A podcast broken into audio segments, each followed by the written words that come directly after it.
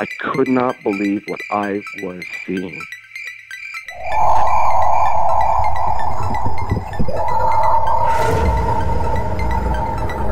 I could have filled the back of his head with 556, which is an absolute joke. Well, it's not an ape because if the Sasquatch was an ape, we would already have one. What are these elusive hominids that stalk the wilderness? Your host, two time witness and field researcher for more than 40 years, William Jevning. Welcome to the mystery. Welcome to Creek Devil.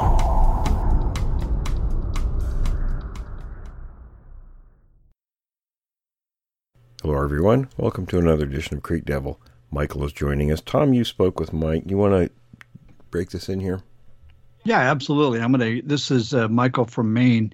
And just before we get started, I want to mention if you like the show, let us know. Click the like button. If you haven't subscribed, you can click the like and subscribe button.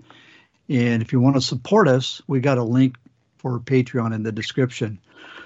Michael, now you live in Maine and you bought a house and you're just telling Will and I that it sounded like a motivated seller. We think we know the reason why. And I think what I'm going to do is just have you start from the very beginning and tell us, you know, how you got into the property, what wonderful things you discovered when you got there. Of course, you know I'm being sarcastic. Uh, and just tell us, just tell us everything that's going on there. So I obviously grew up in the Boston area. Um, I was in the Marine Corps. Uh, I got hurt in Iraq, and then after that, I kind of I went back to Boston, and uh, I kind of floated around a bit. Didn't really know what to do with myself, trying to figure it all out. And I had a lot of guys up here in Maine that I served with, uh, and I was actually in one of their weddings. And I kept coming up to visit, and I never wanted to leave. It was the most beautiful place I've ever seen. So I said, might as well just move up here. And that's what I did. I kind of just did it on a whim. I like the peace and quiet. Uh, everybody's very nice. It's one of the most beautiful places I have ever seen. Maine is gorgeous. So, that being said, I packed my stuff up in the middle of an ice storm in February. That's the greatest time to come to Maine, right?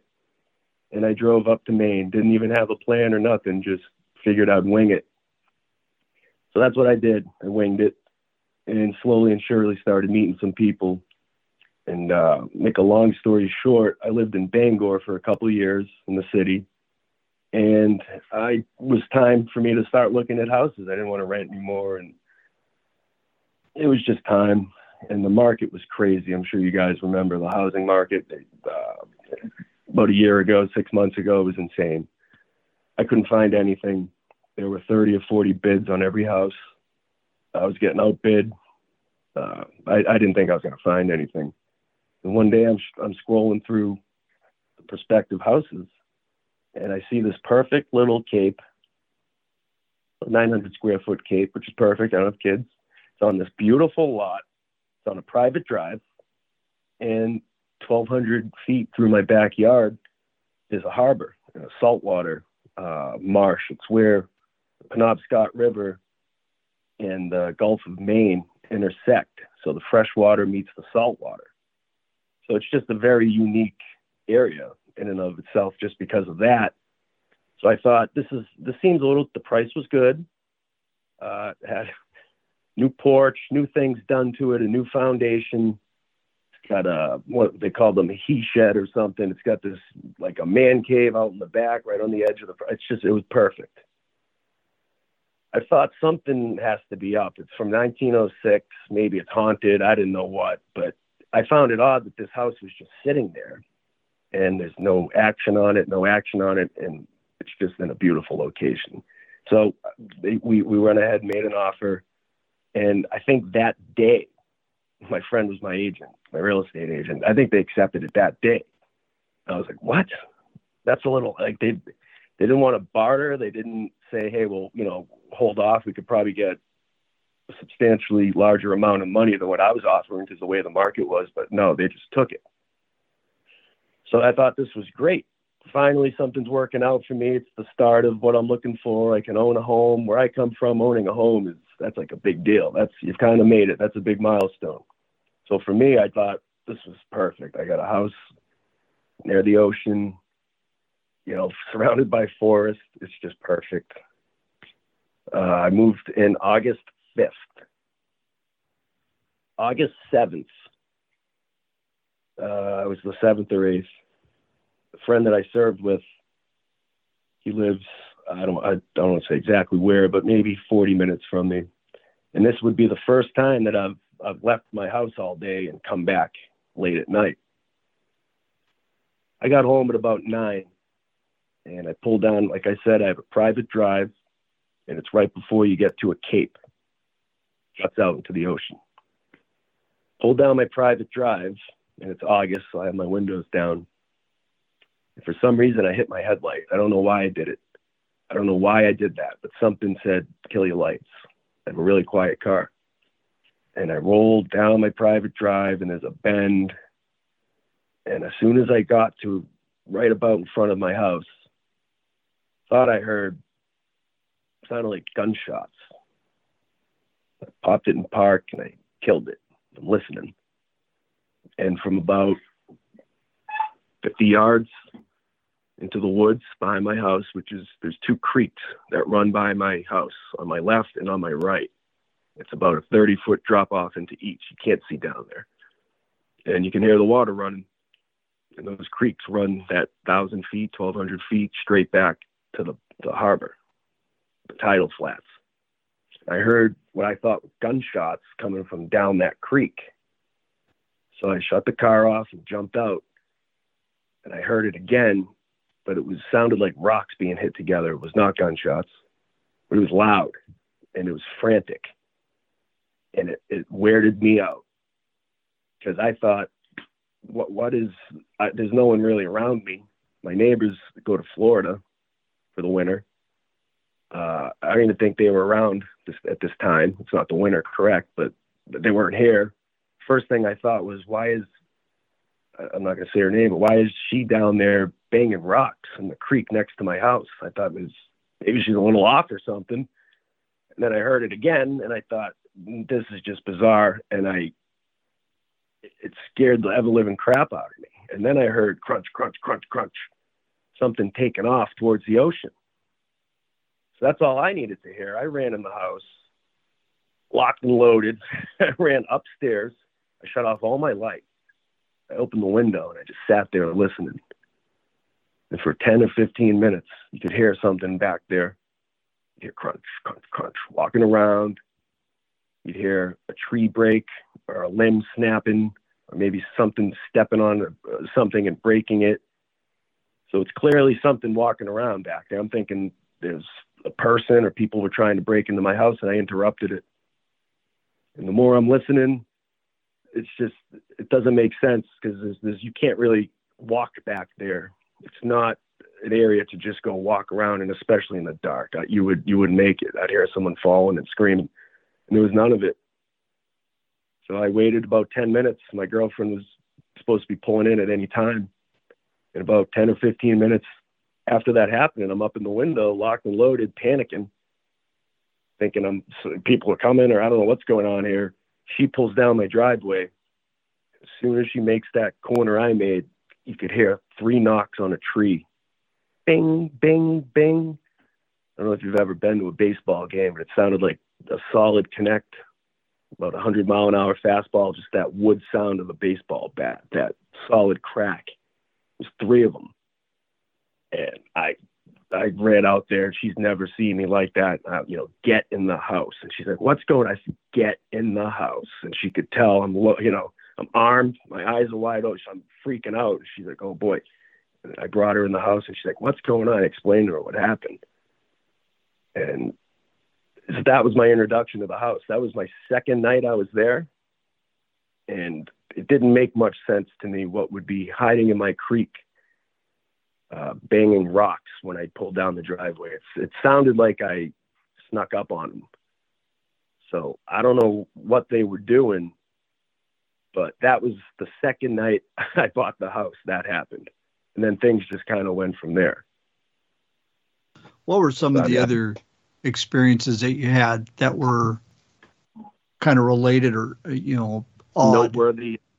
So Yeah. that was that was about August seventh. I said I I closed on the house. I believe it was uh, looking at the papers August fifth. So that was August seventh.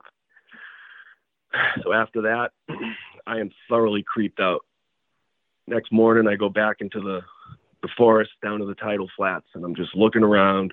I'm looking for stuff. I'm just trying to see if there's people sleeping back here. Maybe there's some homeless people because there's also railroad tracks that are back there, and it's they're on like a, an embankment. It's the tracks are up a good 30 feet, so you can't even see. If someone was down there, you you wouldn't be able to see them. It's like a perfect hiding spot. So I thought there was some homeless people or something that were living back there in the woods. That's what I thought it was. Maybe they were trying to come break in. They didn't know I was home or something. It's the only logical explanation I could come up with. I'm looking around down there. I'm not finding anything. Uh, come back and cut my lawn, and I had foliage and trees on the perimeter of my yard where the forest comes up to my property. And there's an area in the back. And every time I would get down there with my mower, I would catch a whiff of something. It was the most foul smell I've ever encountered. And it, it- the only thing I could equate it to was sewerage baking in 150 degree heat. it was horrible. And I would look around, and again, I can't see into the brush. It's very similar to where you guys are from around here. It's very dense forest, and I, I, I don't see anything on the ground. I walk away. I continue mowing my lawn. I come back down to the spot again. There it is again. It's only in this one spot, and I do that four or five times, and then that last time I come by, there's nothing. No conclusion that I could draw because if there's something dead in the woods or uh, maybe there's some crap or something droppings from an animal why why did it go away? That was the second thing i thought was odd. And then after that there would be whistles a really shrill whistle. It didn't sound like a person. It was just kind of uh, like I can't I can't do it. I don't know how to whistle, but yet when people put their fingers in their mouth and they make that really shrill, short whistle sound, we started hearing that. Uh, it was always late at night. We'd, I'd be having a fire out back with my girlfriend at the time, and, and we would hear it, and she'd look at me and say, "What was that?" And I said, "That was a whistle." It's always coming from back there down in the tidal flats. Uh, we, we got whistles a few times, and then there was one night, like I mentioned to Tom, so if you go the opposite direction of these tidal flats, there's a place called Fletcher Hill. And it's blueberry fields. And behind it is a couple mountains, 600 to 1,000 foot mountains, marshland, and just nothing. I mean, you could go to Canada and not see a house or a road if you wanted to. It was about one o'clock in the morning, and we both heard it sounded like a rifle shot. Now, after listening to you guys for a little bit, trying to figure this out on my own, I don't believe it was a rifle shot. I believe it was something hitting a tree or, or, or, or it sounded like something hitting an oak tree or some kind of hardwood on hardwood or a rock on hardwood. It sounded like a sniper shot. It echoed. And then immediately following that, sounded like an ambulance siren. And it started real slow and it built up and built up and built up. And it got to almost an air raid siren, just as loudest noise I've ever heard in my life. And then it went into a roar. And we just looked at each other and I said, It's time to go in. I, I don't know what that is. Uh, I'm going to interrupt real quick. I just want to say we have a guy in Texas that uh, he knows a gal down there that reported the same thing that there was a sound. It sounded like uh, she thought it was the Air Force base or the military base, but it was like a siren that would go off. But it Yeah. was one of I, these things. I got a little input too. When you talked about the sound, it almost sounds like a gunshot. Uh, yeah. my old buddy Milo that I grew up with, he knew a gal near Fort Lewis, and uh, she actually had activity going on around her property and recorded that. I have, I can send you that recording. We have that sound. That'd be that would be great. Yeah, that would be great. There's been other instances. Um, it's it wasn't a that wasn't an animal that I'm aware of, uh, or or she. I mean, that's that wasn't something normal. If you know what I mean, that was something very abnormal and loud. I don't know anything that would have the lung capacity to. Fletcher Hill is a mile up away from me. Those streams that I mentioned, that the creeks that run by my house, they come down from the hill. Maybe a mile away the crow flies from my house, not that far. But for me to hear something a mile away, maybe more, as if it's ten feet behind my house, that's that's concerning. That's, Yeah. I can't imagine Yeah. the, lung, the lung power. That's a hell of a like lung that. capacity. Right. So it's got to be big, whatever that is. Uh, and then, so that was pretty obvious what it was. And again, this is all in a span of a month. It was rapid fire. All this stuff was just happening. Boom, boom, boom. Uh, on extra foggy nights, the part of Maine that I live in on the coast, it's known for fog. It's known for really creepy, eerie fog, the type of fog, probably similar to you guys have. But you stick your hand five feet in front of your face, you can't see it. Fog, you can't really even drive in because you can't, the lights don't penetrate it. And I've noticed on nights like that, I seem to hear more stuff. Uh, whistling, crunches, just a random snap or a break back in the creeks, a couple hundred yards behind my house, just a random pow, snap things like that. I've had, I should say, some apple trees. I've since cut down all the, I've cut down all the shrubbery. I've cut down trees. I've cut down just about everything. I can see clear into the forest now. So I don't have these apple trees anymore for obvious reasons. But I had five apple trees, black walnut trees. Those are pretty rare for around here. I have about 60 turkeys, probably more, that live behind my house in the woods. I have, I've seen uh, bobcat, I've seen fox, I've seen coyote, there's owls, there's you name it, it's in my yard. I get the impression that these these things hunt behind my house where those creeks go down to the tidal flats. Oh, and another and I told Tom I have pictures of the stuff too. I've got pictures of footprints back there, these tree bends, snap trees.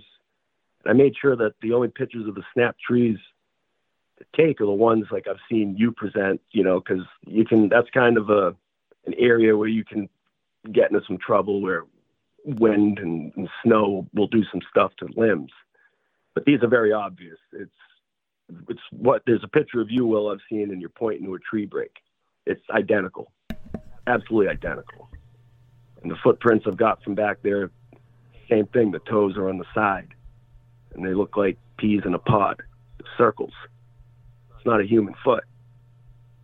I've got pictures of that. This is all behind my house. I feel like these guys, and I've been told from people, not, and I have to say, not many people, back, you just get some more, people are going to be more apt to give you a little bit more respect right off the bat than they would say, and I'm not trying to sound Yeah. arrogant, but people are going to be more, they're going to converse with you and maybe be upfront with you because they get a little bit more respect maybe of your service or what you did. they pay attention So I've. I've had yeah. Correct, correct. and I've had some people pull me aside, tell me some of the stuff. So I know I'm not crazy. They are coming from Fletcher Hill. They've been up there for hundreds of years. The Indians talk about it. So I know I'm Did not you, crazy, um, but I, I thought I was for a little bit. I'll be honest. You're not crazy. Yeah. Oh, I- I well, this that is these are these are repeating patterns. Have you um have you talked to your neighbors about anything odd going on or Yeah. anything like that? And if so, what was their response? yeah, I did. The the woman and her husband who live. Uh, you come off the road that goes to the Cape, and my private drive is right before the Cape starts, so thousand feet from the water. The woman and her husband that live right up at the top of my private drive. Uh, she came down one day with some garden vegetables. She's a very nice woman. Introduced herself, and I said to her, uh, I said, you know, I'm not going to. I almost said her name. I said, can I ask you a question? Says, Yeah. I said, uh, This is really not the way I want this to start. And I probably shouldn't say this, but um, is the people that live here, was there ever any, she said, like Bigfoot?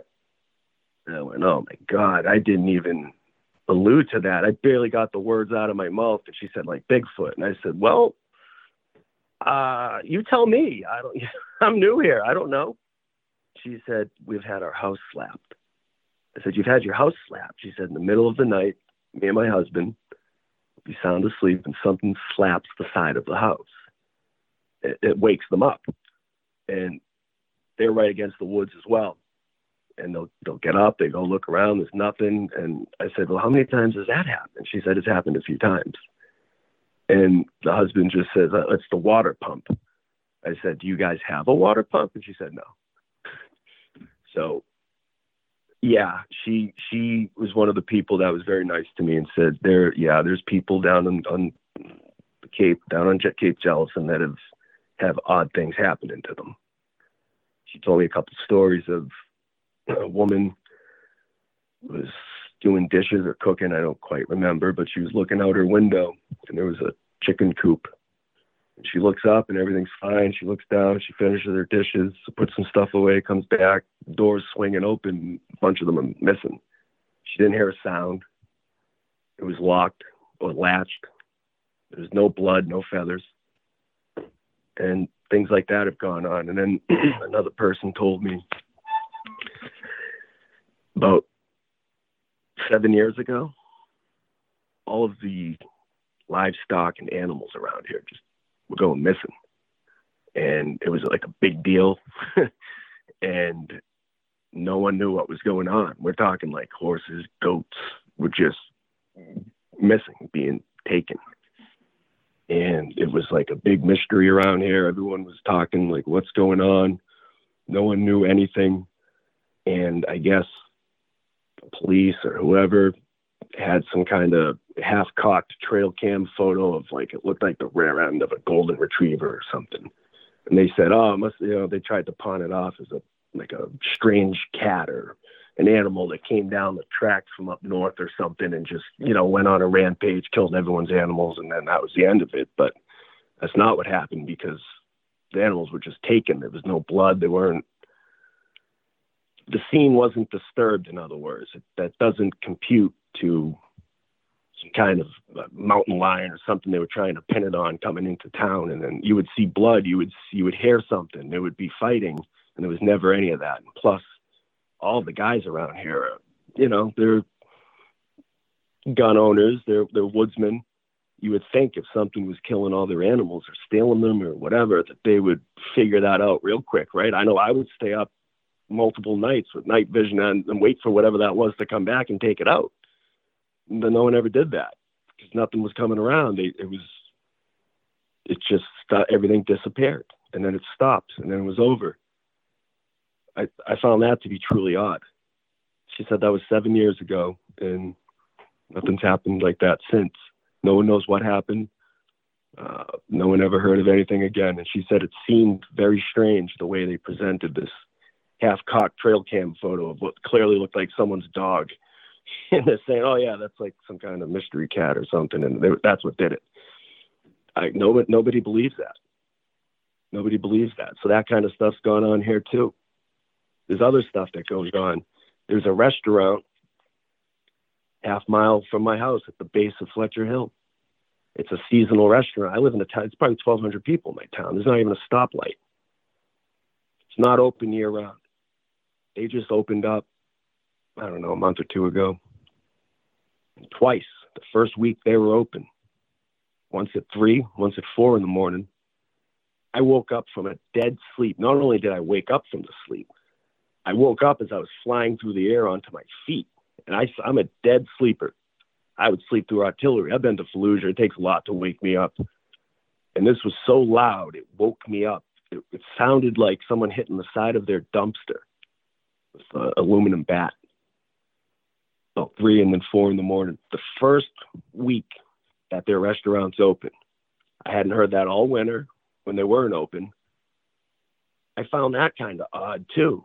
The second time I heard it, I jumped in my car. I figured maybe it's someone, a homeless person or something. Uh, again, town of 1,200 people, not a stoplight. Everybody knows everybody. There's no homeless people sleeping on the streets here. I flew over there in my car. There was nothing. something was rifling through the dumpster and it sounded like it just smashed it almost like it was looking for the first week that restaurant's open coincidentally i hear something rifling through the dumpster and then it sounded like it was angry and smashed the lid down or punched it or it was so loud. Like maybe it didn't find food or something. I don't know. Add that to the list of strange things. Uh, i mean there's just so many odd things you, you, it's more hearing things than seeing it. Um, I find X's at that Fletcher Hill. Highway intersects the hill, and on the left is Fletcher Hill, and on the right, I think it's Blanchard Hill. Blanchard and Fletcher Hill come down to the water. They go by my house. And there is an X of two pieces of tree. They're perfect width almost looks like they were whittled. And they're probably 20 feet each. And this is the most perfect X I have ever seen. They're touching, they're leaned back a little bit. It's 20 to 30 feet off the highway. And you, you, you wouldn't see it until it's winter and all the leaves are gone. That's when you notice it. I got pictures of that. It is, when you see it, it your jaw drops because that's clearly not natural and this is right before the blueberries. Well, that's there's a blueberry uh, business right there. I don't want to get too into it, but apple orchards are right there. Uh, a couple game preserves are right there. A meadow, it's all right there. So let me ask you this: um, You said you had an apple tree, and you got a you got two creeks that go down to the ocean. Um, have you ever seen anything like shellfish or anything like like like that. It looks like something's been feasting on shellfish in large quantities or any any kind of evidence like that? Found a pile of clams two days ago. I got a picture of it. Pile of clam shells. Just the shells. Use, just the shells, and I know people use clam shells for their gardens because some of the deposits in the shell are really good for the soil. I think, but this no, this was a pile of them in a heap. They had been eaten and just like a pile of shells. It's very odd. And it wasn't one or two, it was probably 40 or 50 of them. And thank you for bringing up the apple trees. Because another time I noticed apples would, would go missing. I cut my lawn. I, I, I probably got sidetracked. That story I told you about that smell. so after I finished my lawn that night, I got done at about seven and I had a full apple tree, and there were no apples on the ground. And, You know, I've had friends say, "Well, how do you know that, Mike?" It's because I just cut the grass. So there were apples on the ground. I would have known it because I would have went over it with my mower. There were no apples on the ground. I woke up that next morning. There were no apples on the ground. Half that tree was gone. 13, 12, 13 feet up. Maybe not that high, maybe 10 or 11 feet up just gone. They're not on the ground. Found that to be strange. So one day I said, I'm just going to go peek down the creek. I don't know why. I'm just going to go poke around back there. And I told Tom there's an area back there that's got this tall seagrass, really tall seagrass. You, you, you can't really get down there. I had to walk through knee high streams and mud. And, and inside there, there's a little cleared out area and there was a mound of apples, a pile of apples that were uneaten, probably up to my thighs. I'm 5'10, it's a couple, two, two and a half, three foot high, a mound of my apples. Across that stream, hidden in the seagrass, like underneath, very, I can't explain it. I found that to be strange as well. And then there was another time found an apple that was eaten. It was cored, and there was square teeth marks in it, as if one of us took an apple, ate it around the core, and left the square imprints from our teeth. How big but were they were very, teeth marks? Very small. They were small, smaller than my teeth. And that apple was in the creek. Okay, and the, and the creeks. I'm just getting a description of the land the landscape here. So they empty off, and it sounds like a like a salt marsh or estuary or something like that. they, they pass by my house on each side, and they kind of they don't meet, but they both go to the harbor. And before they get to the harbor, there's like rock, rock they built up, and then railroad tracks on top of it. But the railroad tracks are only for the chemical company that goes back and forth. I maybe hear the train once uh, once a week. So, but it goes under that. They have you ever see the those tube like structures that the water will just run through and come out the other side, so it's not blocking the water, and the water just flows through that and it pours right out into the the harbor, the tidal flats.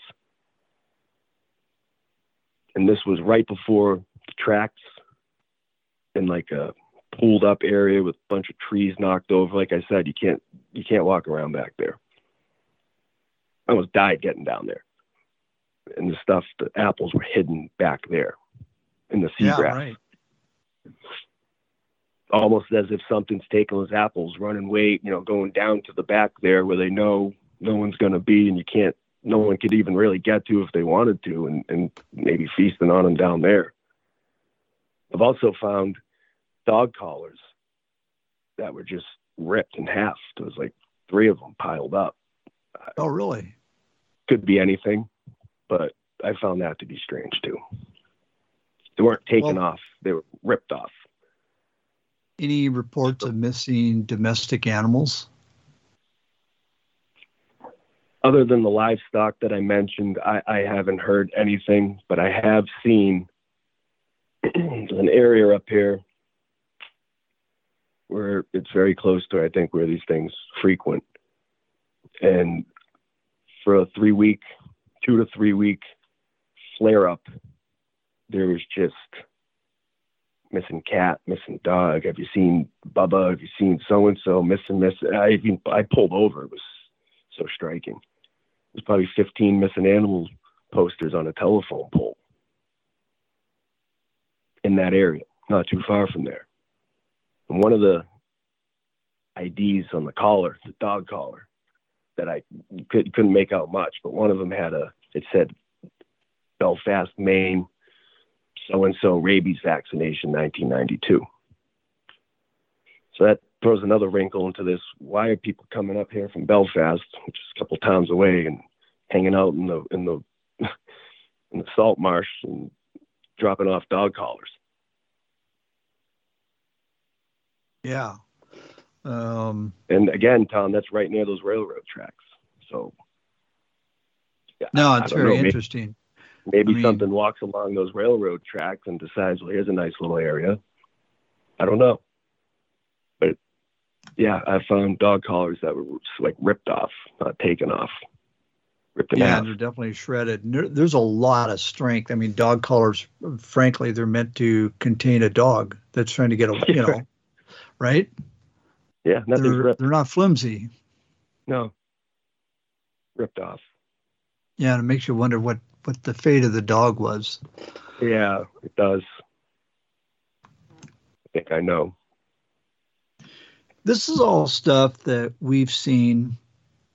Um, everything that you've described the missing livestock, missing domestic animals, the, the posters, uh, of all patterns that we've heard frequently um, from all over the country Northern California, Washington, Oregon, Maine now, Maine. So it's, uh, and, in, you know, in, a, in conjunction with uh, areas that are known to inhabit, be inhabited by these creatures. Um, what about the uh, black walnuts? Have you ever, you know, you said you cut those trees down, but before then, did you ever have any find any shells or anything? Still have the black walnut trees. Those are rare, and they're they're probably 40 feet high. So those I couldn't, you know, they're not going to go anywhere. I cut the apple trees down. Um, I haven't really found much with the the, the black walnuts. Uh, nothing strange I can say about those, to be honest. Okay. Um, yeah. Maybe found a few in strange areas. I found one I told you I have that that man cave shed that's directly under the walnut tree, and I have those old school windows where you you swivel the handle, and it's and it, the window opens. You know what I'm saying? Mhm, got like right. the little old school handle, and you turn it clockwise or counterclockwise, clockwise to make the window open and close. And in those gears, uh, there was I found one stuffed in the gear because I tried to close the window and it wouldn't budge. I looked and there's a black walnut stuck in there. And there's there's an overhang to my roof. There's no way for them to fall down where it was. And I have found one before. Very precariously perched on a very small uh, tree branch, maybe nine, ten feet up. It was just like kind of it was just sitting there. I don't know how that would have also happened, but other than those two things, that's that's really all I've ever found with the walnuts. They seem to like apples, but I don't know if the fact that there's not many black walnut trees around, and I have a few, maybe is that maybe that's something that would entice them as well. Are they even edible? I don't know. the black walnuts. Yeah. Um, yeah, yeah, I think they are. They're, they're, they're, it's akin to cracking open granite, you know, to get to it. But right. Yeah. yeah. And you can't get that stuff off your hands either. Yeah, yeah, yeah, right. But other than that, yeah, I think they're pretty good. I like them. And who knows, you know, what, what the creatures like. And I'm, my guess is they got strength. They probably munch it down, you know, shell and all. Who knows? I have no idea. So terrifying. Yeah. So, how about um, what about recent activity? Because I think we talked about at one point. You said Yeah. it stopped, It all- and what I was trying to find out is was there a correlation between you clearing out the all the brush and everything from your house and the activity ceasing, or do you think that do you think that could be the case?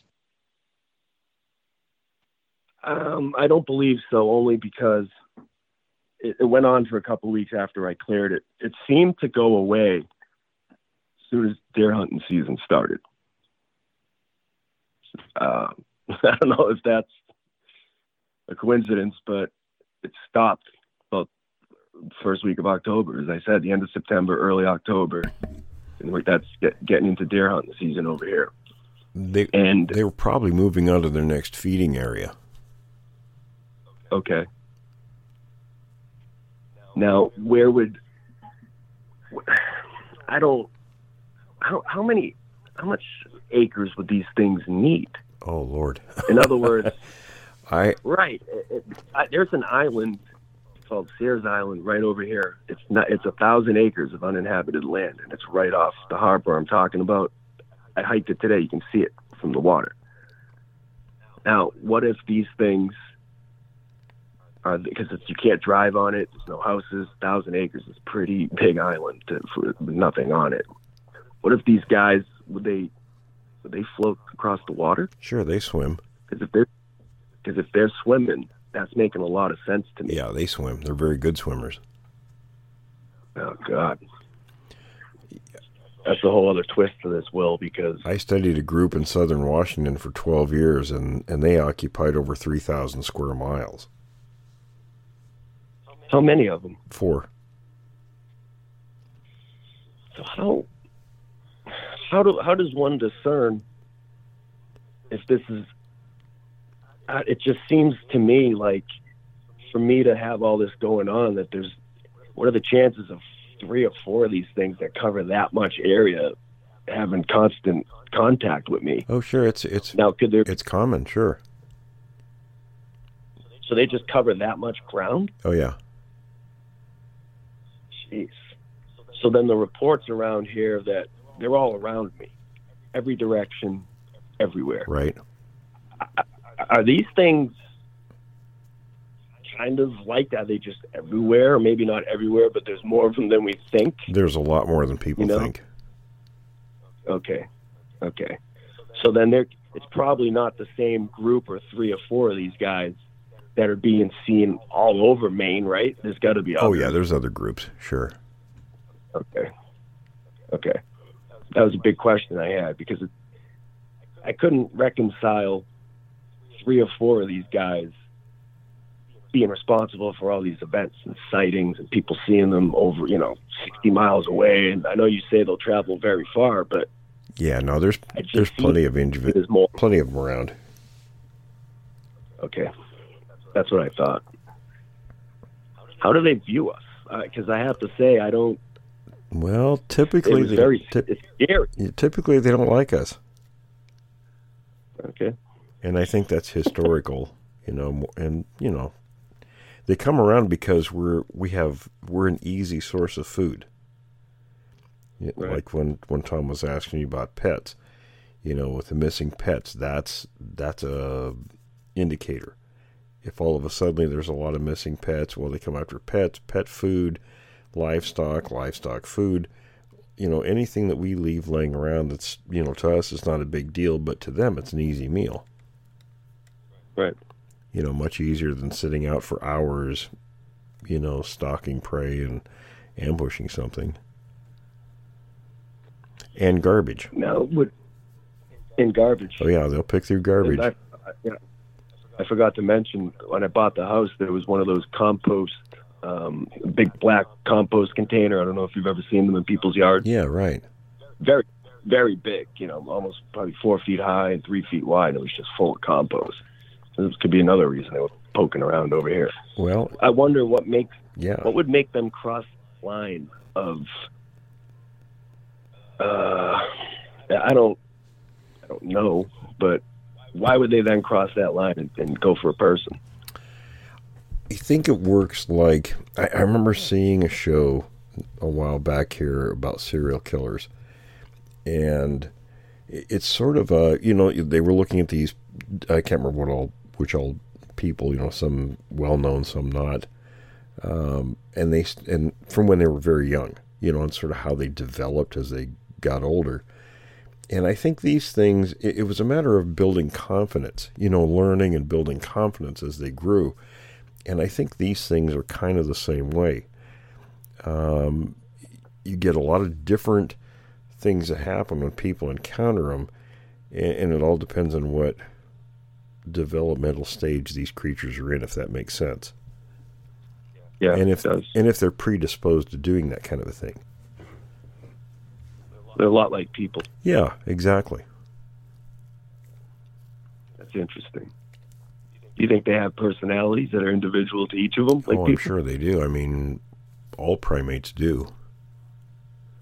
hmm So then there, there might just be some that are just violent, angry, Right. And bitter. Yeah, it, Okay. sure. It's going to Just like- depend on their experiences, their frame of reference. Yeah. You know, because you get people the same way. They don't all. We don't all start out the same way, but you know, things in our mm-hmm. lives changes. And I can only imagine how many times these things have been shot at, or had people take a shot at them, or hunters, or so maybe that you know, if I'm, we joked about South Boston before with Tom, but if I'm you know walking down the street and uh, since I'm a kid and all I know is people trying to rob me or mug me or harm me, I'm gonna have a, a really bad attitude and a bad taste towards people. Well, I you know, here's my take is I, I remember friends at the Klamath Reservation in Southern Oregon years ago told me that um, that the creatures were there when their people came to that region originally, and they pushed them out of the hunting areas. And he, they said that's why they live up in the high country. So obviously, there's always been friction between humans and these creatures. You know, we're a pack hunter, so we're a little, and we're we up until recent times have been a pretty vicious species. Uh, that's how we got to where we are. You know, we might not be physically as adept as they are, but as a group, you know, as a pack hunter, you know, pack hunters are probably the most dangerous thing on the planet. So, um, and you know, Tom and I are old guys, so you know, when we were growing up, you know, we shot at everything. Right. Right. And, and that kind of stopped, I suppose. uh, What do you think, Tom? Probably mid 80s. Yeah, that's what I was thinking exactly. and yeah. you know so up to that point yeah they'd be pretty wary and but now it, it's it's kind of reversing there's a vacuum because we don't do things like that anymore and there are fewer hunters than there used to be and things like that so and their population is larger than it used to be and we know that because the last few years we've gotten lots and lots of reports of juveniles in fact while we, you were talking i i have a guy uh, one of our witnesses and a friend who has an ongoing active acti- activity in his area, and he just sent me a bunch of new uh, footprint photographs. So, you know, all, all brand Yeah, new I stuff. I have a few I- I'd like you to take a look at. and Let me know what you think. Yeah, sure, sure. Is that something you find that they're, they're it does their foot is human looking, but it's not quite. The toes It's different, Almost Like peas, Yeah, like peas in a pod. that's exactly what they looked like, Yeah. and they were slanted, Exactly. almost going down the side. Yeah, exactly. Okay, yeah, that's what the, that's exactly what this looks like. Now I have a size 12 foot, and it was two inches smaller than mine in my shoe. So Right. do you think that's a, a younger? It could be a juvenile, but there's also a different variation in that part of the country too than what we have out here in West. Really? And I've had I've got some good, really good tracks. And I can't remember where in Canada. It's Eastern Canada. Uh, a couple of moose hunters New Brunswick? found some tracks and sent me their pictures and, and very, very good prints. But they weren't they weren't huge, you know, like the ones we get out here in the West. Yeah, no, these weren't huge. They were smaller than my feet. Yeah, So are these guys maybe a different type? They're they're built different. a little, a little bit, a little bit. But yeah, I mean, Okay, I've, I've, I spoke to someone that had a run-in with them that I trust, and he said it just looked like a uh, like a like a caveman. Exactly. And if you're familiar with the Minnesota Iceman story, uh, that's what we term what I Yes. call what I call the Type Four. That's that's the type of creature we're talking about. It's not like what you see in the Patterson film. It's a different variation. Okay, okay, and that's what evidently is is around here. Right. Yeah, that's predominantly. I mean, now there are the other kind occasionally, but predominantly that's the type you have there. Do they have a different temperament than say the others? Are they more violent, less violent, more prone to aggressiveness, or Well, we don't really know all the details, but our anthropologist Forrest talked about, and she's talked about this a few times, hasn't she, Tom, about uh, primates in the wild, their temperament. Uh, typically, primates in the wild are, are kind of nasty characters. You know, all Yeah, primates yeah. are. No, there's none of them that are really friendly. okay, okay? But like any You could almost like any wildlife, you, you definitely want to consider it being uh, not friendly. Right. Yeah. There should be apprehension there. So you can almost juxtapose primate characteristics. I don't want to say across the board, but from species, and almost make a, a, a kind of like a running tally of, of how these things may act. Yeah, exactly. Comparative anthropology. What we know about the primates. hmm Okay. You bet. Okay, that makes sense. And that that would be why they have a range. Yeah, exactly. Don't gorillas do the same thing? Yes. It's on a smaller scale, Okay. but it's similar. It's interesting. Do you think these things are more? As Tom said, I think they're they're not human, right? No, no, not at all. They're not an animal. No, not really. They're they're a hominid. They're kind of they're kind of the same thing same thing that we are, but they're not the same species we are. Big difference. It's wild. You know, it's like when they So these they like to compare chimp DNA to human DNA, and you know, sharing ninety eight percent. But that's kind of kind of a That's- it's a poor that two percent it's huge. It's it's a very poor way Yeah. to explain it because that's huge. The differences. Yeah. hmm So these guys are intelligent. Very much so. They're maybe close to us. and they watch us a lot. It's like when you mentioned slapping in the house and things like that. That's that's trying to get a reaction. They're trying to count heads. Huh. That's interesting. Num- numbers mean something to That's all- them. If there's more people than them, that's that's a big concern. Now, do you think maybe they were getting the idea of trying something, so they wanted to see how many people were around in that funny little wood box? Well, you know, I'm sure they're trying to gauge, you know, their own safety too. You know, if there's new people in there, they want to know how many, what they're doing, things like Mhm. that. So, yeah, it makes sense. Could it have been checking for a dog when it was banging those rocks in the creek? Sure, could See have if I had a dog. Oh yeah, sure. That, that crossed my mind. Occasionally, I'll hear a dog down near the ocean. There's farms on the other side of the creek, and I mean, now and then you just hear those dogs going crazy. You ever hear sounds, animal sounds that sound off? Oh yeah, That sound off like they're not the animal? yeah. uh, Owls. That's a big one Yep, around there here. you go. Strange owl. Yeah. where Owls. where have we heard that, Oh. Tom? Yeah, Yeah, but they move. Yeah. yeah, the 800 pound owls, right? 800 pound owls, Yeah. and they move. They'll they'll start Yeah, across the street. Yeah. And then they'll gradually in 20 minutes they're behind my house. so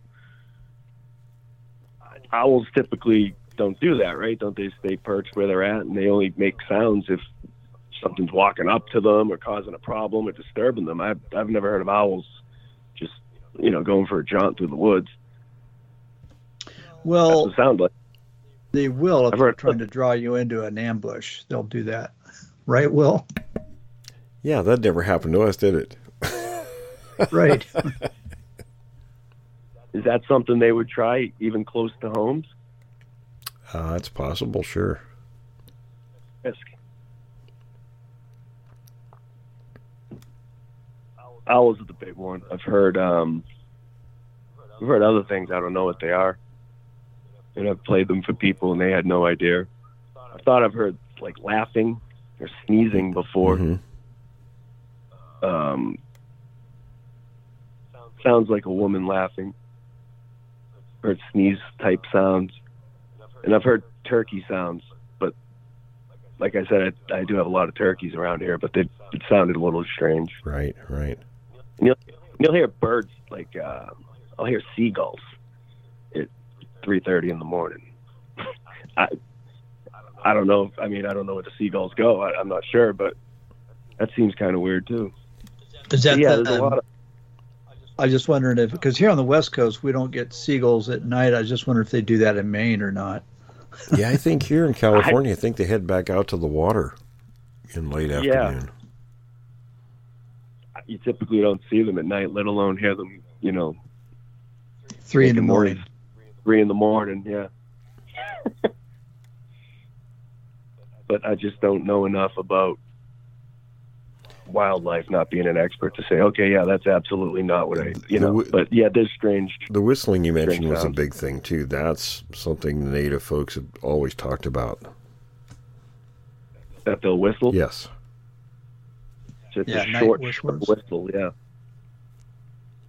Okay. Yeah, that that's for sure. I've had witnesses hear that. My my girlfriend at the time's heard that several times here. I've heard it before too.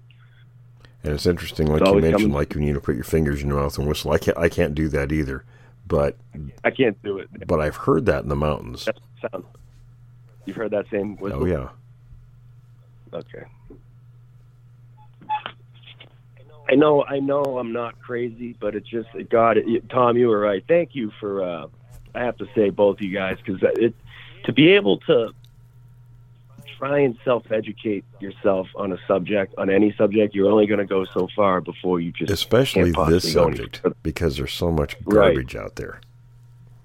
just crazy town, absolutely wackyville. It's it's one of the worst topics for that kind of stuff. I mean, it's just terrible. And there's so many witnesses like you that have such a hard time. I would have had I not met, you know, some of the original people on the subject. I would have probably never talked about it. Yeah. Agreed. It's not something you want to go walking around town saying, "Hey, my name's Mike. I just moved in over here in Landry Lane. So you seen Bigfoot?" Yeah, right. Not exactly something I'm gonna. You know, I'm a single guy here. I got to keep my options open. That's probably not a good way to. uh yeah, probably not. Right.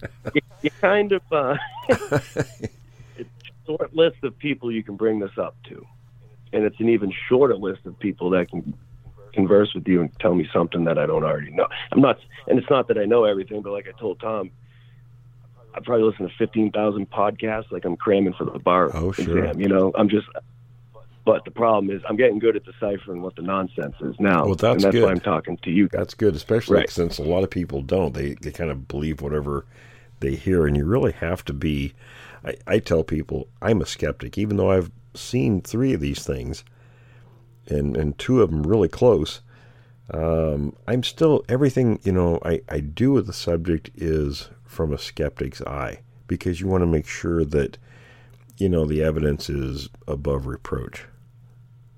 Can stand on its own. Absolutely. Yeah, it's I've run into dead ends, and I just don't know. And it's not for to ex, to exploit this or to, to it's it's only because I spend a lot of my time in that environment, and I would like to know, or at least edu- be educated on what's around me. You know, Absolutely. I 100% support That's that. more- that's all it really is. Yeah. I don't intend to, you know, make it, you know what I'm saying. It's for the right reasons, but uh, so I'm I'm very thankful that you guys would hear me out and have this conversation because there's no one else to have it. You know, you know, it, and you're kind of it helps. on your own. Yeah, it helps a lot of other people who, who hear, you know, when when people like you come on, there's probably ten or twenty more sitting out there saying, you know, have never talked about it and won't talk about it. That'll say, Right. yeah, you know, that I can identify. That's exactly what happened to me. And I, and Tom mentioned that and I, he he got back to me awfully quick, and I thought I'm not one for this kind of stuff, and uh, I'm not you know public speaking or anything like that. I'm a pretty private person, but I know how I felt, and I know how that made me feel, and that's not a when your whole world crumbles before you and everything you thought you knew is over. Um, that's not a good feeling. So Tom mentioned that it, it would probably help some other people, and I've, I already feel I can breathe a lot easier just from speaking to you guys. And so that that was the reason I did it. So, you know, if there is anyone out there, hey, there are there's probably more people. I get the sense a lot more people around here have seen things and heard things and know things, but they just don't talk about it. That's exactly the way it not- is. Not spoken of. We had a, a gal in Missouri on Carroll a couple of times, and she has just a horrendous situation going on there. And apparently, you know, through the course of her experiencing these things, she's found out that the whole community has had these experiences, but nobody really, they wouldn't talk about it. Right. Well, maybe that's the other reason I'm doing this because I think I, I there's like an undercurrent right below the surface. I can feel it. I think it's just like anything else. Well, it's going to take the first one to say, "Okay, I'll take some flack in the trenches. I'll, I'll do it." Yeah, I, I think that's common You know? everywhere, really. Right. Right. That's a more of a, I guess you could call it human nature. No one wants to be the first one, right? So, hey, maybe, um, maybe I'm the first one. so maybe I can get some more information on what's going on around here because it, it has to be a lot more than You know, it can be hard. I It can be hard too. I, I was telling on one of the shows we talked about. Uh, I had a friend in Portland. Carlo was his name, and, and Carlo and I used to go to the field together a lot. And uh, whenever we'd get a call that something you know had been seen, we'd head out, you know, in the Columbia River Gorge and have breakfast. And we were talking one one day, and I, I said, you know, looking around the room, there was maybe, you know, 20, 25 people in this restaurant. I said, you know, out of everybody in here, there's probably two or three people that have seen these things. And I said, and how, you know, how do you, how do you figure it out who? And finally I said, you know, maybe I'm just, maybe I should just go walk over and ask somebody. So I did. And, and I was no laughing or anything. I got up and I said, you know, I walked over this table and there were, I think, three guys there. And I said, hey, fellas, you know, I'm so and so. This is what I do have you guys ever seen anything or do you know somebody has? And I think one of the guys kind of chuckled a little bit. I wasn't laughing, wasn't smiling. And uh, so he chuckled a little bit, but he didn't really say anything except that, well, no, I've never seen anything. One of the guys had actually seen one, and the other one knew somebody that did. So it was all three.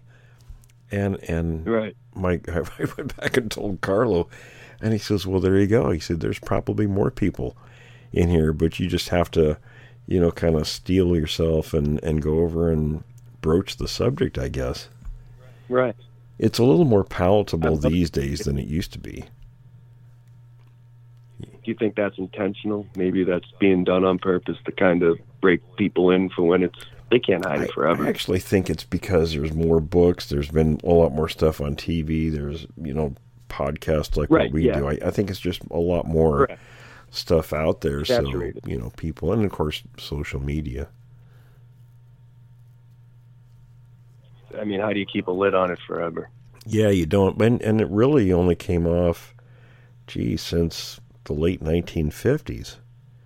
you know, when when Rene Dahinden emigrated to Canada, and and you know the story goes he him and the farmer he worked for were listening to a radio show and there was a broadcast on it about some guys going to the Himalayas to look for the Yeti. And Rene made the comment that, wow, wouldn't it be great to go do that? And the farmer didn't even look up. He says, well, you don't have to go that far. They got those things out in British Columbia.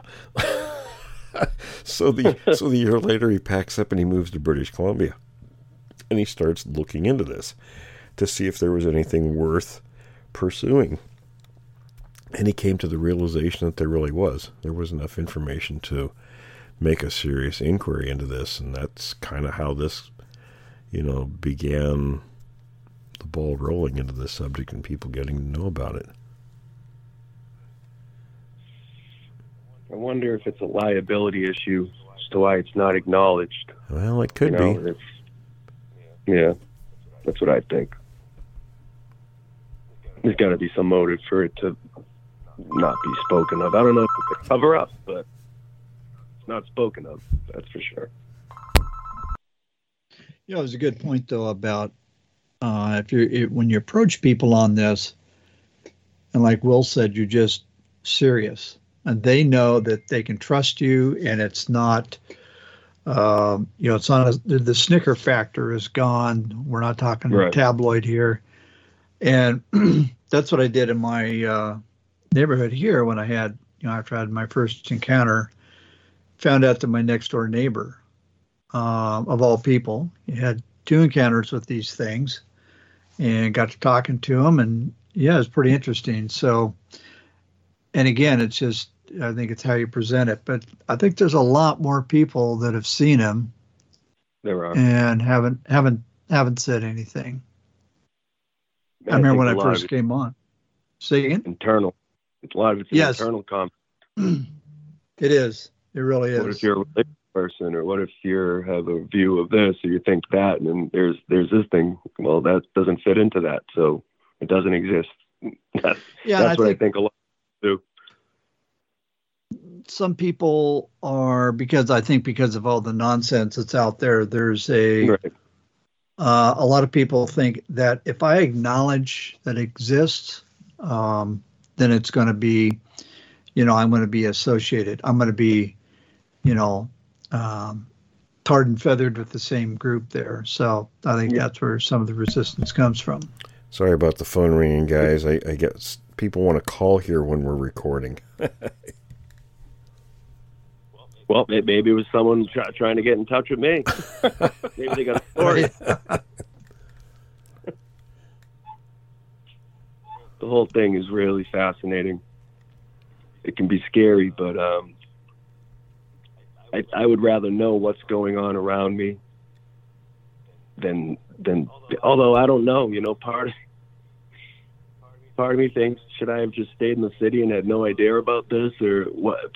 I don't know, but I still Well, think you're safer I think- out.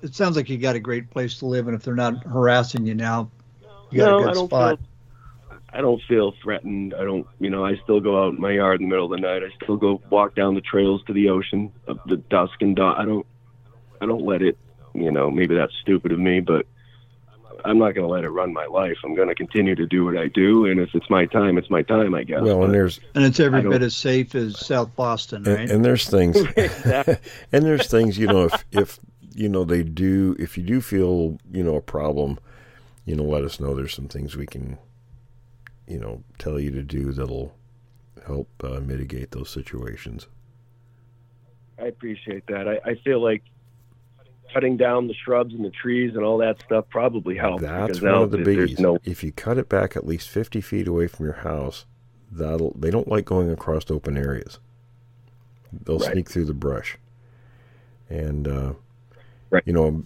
being being ex-military i'm ex-military too um, that's one of the things we learn you know is use cover to to maneuver so right, exactly. and and, and Yeah. they're not all Mhm. that different they'll they'll think along the same lines It's amazing. I've heard they move like a military unit. i was told that yes Yeah, I've, I've heard that too. Well, that's uh, I kind of look at it like like this. Think of there's a group of fugitives that live in the woods behind my house. that's that's kind of how they behave. A bunch of homeless people, right? yeah, a bunch of fugitives on the run or something, right? Like that's that's how you treat it, kind of. Yeah, They're- yeah. You know, they're out there. They don't want to be seen. They don't want to be bothered. They're going to come sneak around, steal food, do it, maybe shoes, and then run back into the woods. I look at it like there's just some fugitives that are don't want to be found out there because that's Yeah, that there you seems like the logical way to approach it, right? Because they're smart. It's kind of like Yeah. there's feral humans living out there yeah, I don't know how else- right. To really look at it. But there's a bunch of fugitives in the woods. That's what I tell myself. So That's a good way to look at it. yeah,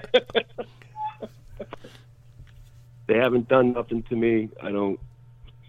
It is what it is, you know. If, if they're gonna do something, they're gonna do something. But I feel like that whistling was a, "Hey, we're out here. Go in." You know, it Well, was late at night. Primates will typically warn you if they don't want you around. You know, you'll get stuff thrown at you or a display or something. There'll there'll be a warning. Okay. Maybe the, the whistle could not even been for me. No, it wasn't. They, they were communicating with each other. Ah, They don't communicate with people. They're communicating with each other about people yeah, that makes sense. or whatever it else is they're doing. But people think they're You communicating with them. They're not. Do you think it's more of a we just don't like these guys, or it's like a disdain for us? Or does that vary? I, I think it's probably they're probably taught, you know, that that humans aren't a good thing to, you know, be in con- uh, contact with.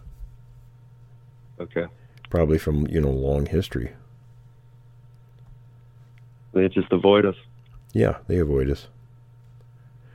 But then so do other large primates. You know, when people say, "Well, why don't um, why don't game cameras work?" Well, if you put something out in their living room, all primates Right. will make a wide berth around human, especially human-made objects in their environment. It doesn't belong. It doesn't belong. Right. Now, if you were to hang that up in your yard, Different story. Because there's other things there that they Right. know. Those are human-made objects in a human place, so that's Right. they might Right. not distinguish.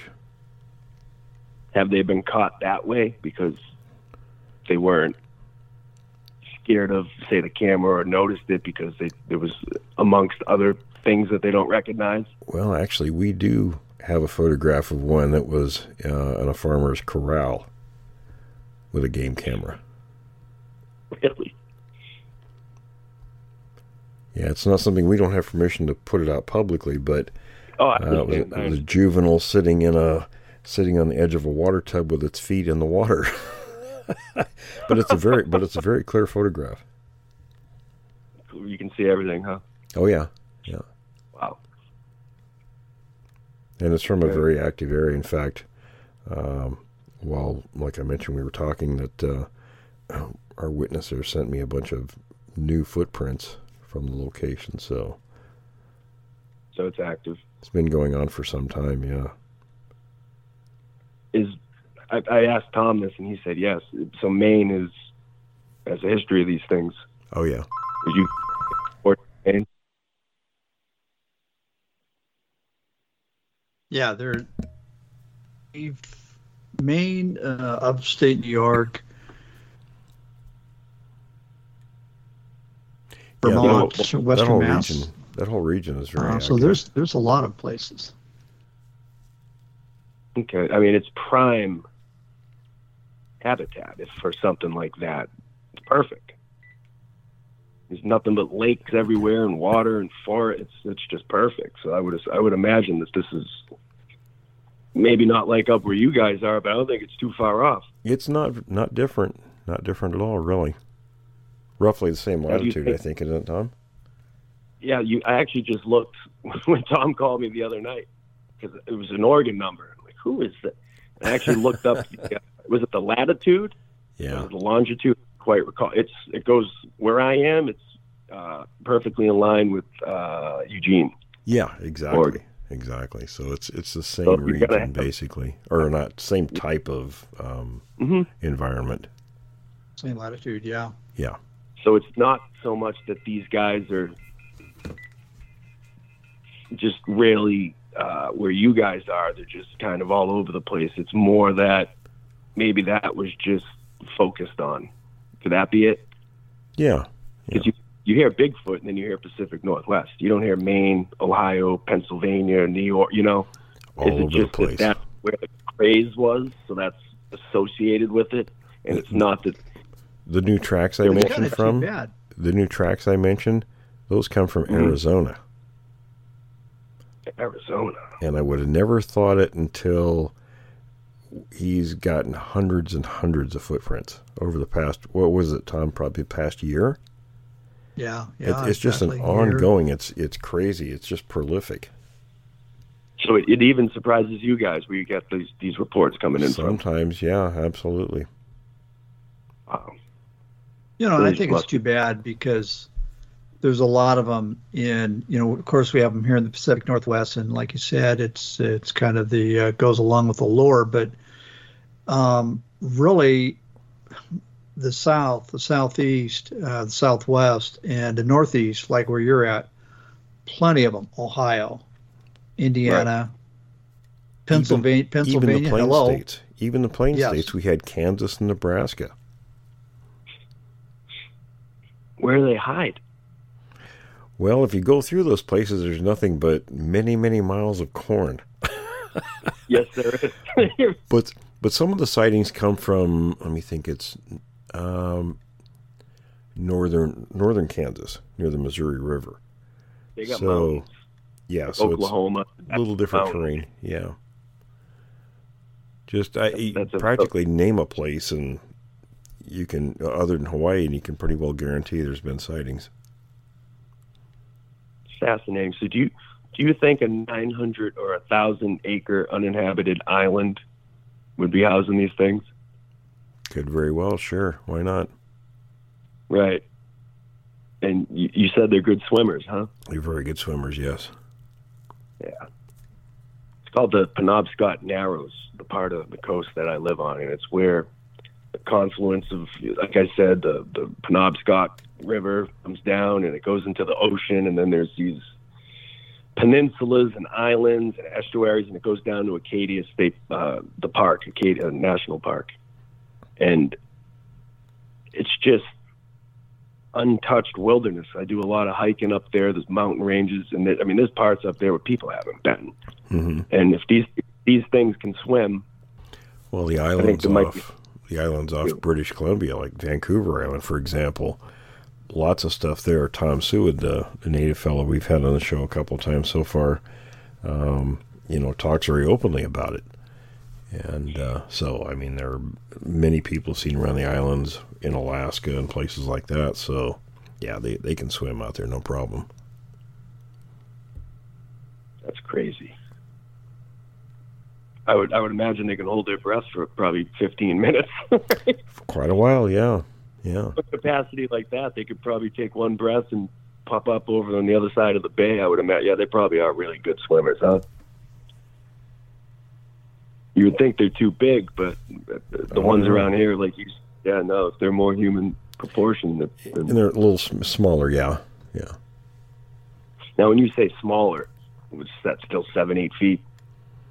Could even be smaller than that. Um, like the Minnesota Iceman, for instance, I think was around five and a half, six feet tall, and and then Yeah. there were three of them, so they're all about the same height. So,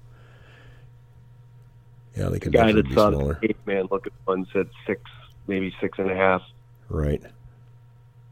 So, yeah, that that that lines up with that. Fascinating subject, really is. I would think.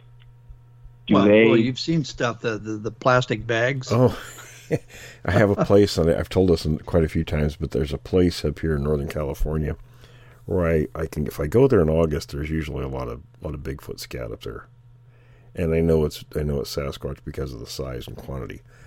Um, we we picked apart one one time just to see what they were eating, and you know the clear plastic bags you get in produce. One of those Yeah. bags was in the scat, so it was it would eat in garbage and ate bag and everything. I would imagine that their uh, their guts and stomach they, they must just process anything. Oh, I'm sure they do. Yeah, they must. Do these guys? Where do they? Do they sleep up high? Uh, ground? they they'll stay above the deer, where when the airflow, and that's something I learned fighting forest fire many years ago when I went to the the academy for the Forest Service, is we had to know how the airflow goes 24 hours a day, right? So you can always stay, um, you know, away from where the fire is going. So Right. typically, and it, and it depends on locations and lots of factors, but typically, you know, as the air is warmed by the sun, it's moving upwards, upslope. And as it cools in the evening at night, it goes down. And deer will usually sleep about three quarters of the way up if they're coming Ah. up as the air is moving up. And uh, so the Sasquatch will be on the other side. So Up they're pre- higher? they're pretty smart, yeah. So for me to see a deer bust out of the woods across the road that my private road's off of, walk across, stare at me, walk into my yard about a hundred yards away, and then just plop down. Is that strange? That's a little unusual, hunting. sure. Okay, because that's happened. So not It's even more interesting that they come and stand right next to you, though. hundred yards Have- away. No, five feet away from you. I, Oh, I, well, I yeah, interviewed a witness that happened to. Walked right up to him. Well, there was the situation was these two guys went out above the Columbia River back in 1988, and uh, they heard this screaming coming from down below near the river, and it was coming up the ridge towards them. And one guy thought it was a, a bear, and he didn't want to, you know, encounter a bear, so he ran and got in the car out of sight. So the other guy stood there, and he did see something black go through kind of a clearing, and then a deer popped out, and then it come running right over by him. He said I could have reached out and touched it; it was so close. He said, but it didn't act like it even cared that I was there. Then the the creature screamed again from inside the tree line. The deer bolted. The creature came out of the tree line, saw this guy, and made a dead run at him. And and he says, I don't know why I didn't run. I think I was in shock because he just stood there. And and it called the creature's bluff. It was a mock charge like gorillas do. And it stopped about 10 feet from him. They looked at each other for a bit. Then it, he said it kind of got a bored look on his face and walked off into the woods. Huh. The boredom. I don't think that was mutual, though, was it? No, I, I think he was a little beside himself. It was probably the uh, proverbial underwear changing moment. I can I can vouch for that. So yeah, I, I have never seen a deer. Uh, just, I was on my porch. It was like three in the morning. It was beautiful out, and this thing's just walking towards me, looking at me, not a care in the world, and walked right into my yard, plopped down. I thought, huh, that's bizarre. I don't know where it came from. Because it shouldn't, it shouldn't it be have- sleep high? Yeah, it may have felt like it was on the menu. Yeah, maybe something right. Something was chasing it. That's okay. Yeah, that's so they the airflow, which would be carrying a scent, factors into where these guys spend the night. So I'm assuming they don't have a home.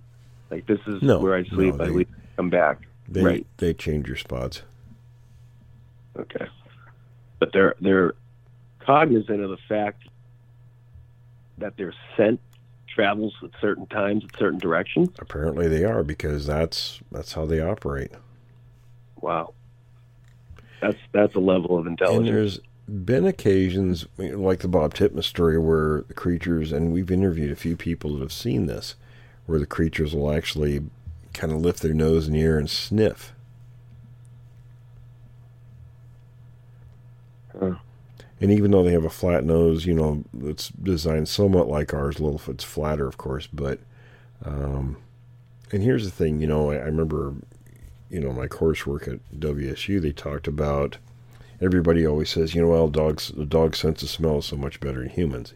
It is because they have an elongated snout with a lot of uh, nerve receptors that line that, and they can pick up minute particles. The big difference is the human brain can identify over 50,000 different scents, and a dog might do a dozen. Oh, okay. So the dog's nose might be superior, but if you don't have the hardware that goes with that, it's not much use. you know what I mean? Right. Yeah. So, and I was I was a, uh, a cavalry scout in the army, reconnaissance specialist. So, you know, my job was working at night mostly, and and and you have to acclimate yourself, you know, before you go on patrols and things, right? To night Yeah. and, and smells and things like that. So, you know, you your senses do pick up quite a bit once you're acclimated. You know, we can Yes, even do, yeah. we can smell and hear things that we wouldn't normally because we're so we're blasted it with so much stimulus in our own environment that we created. You smell people.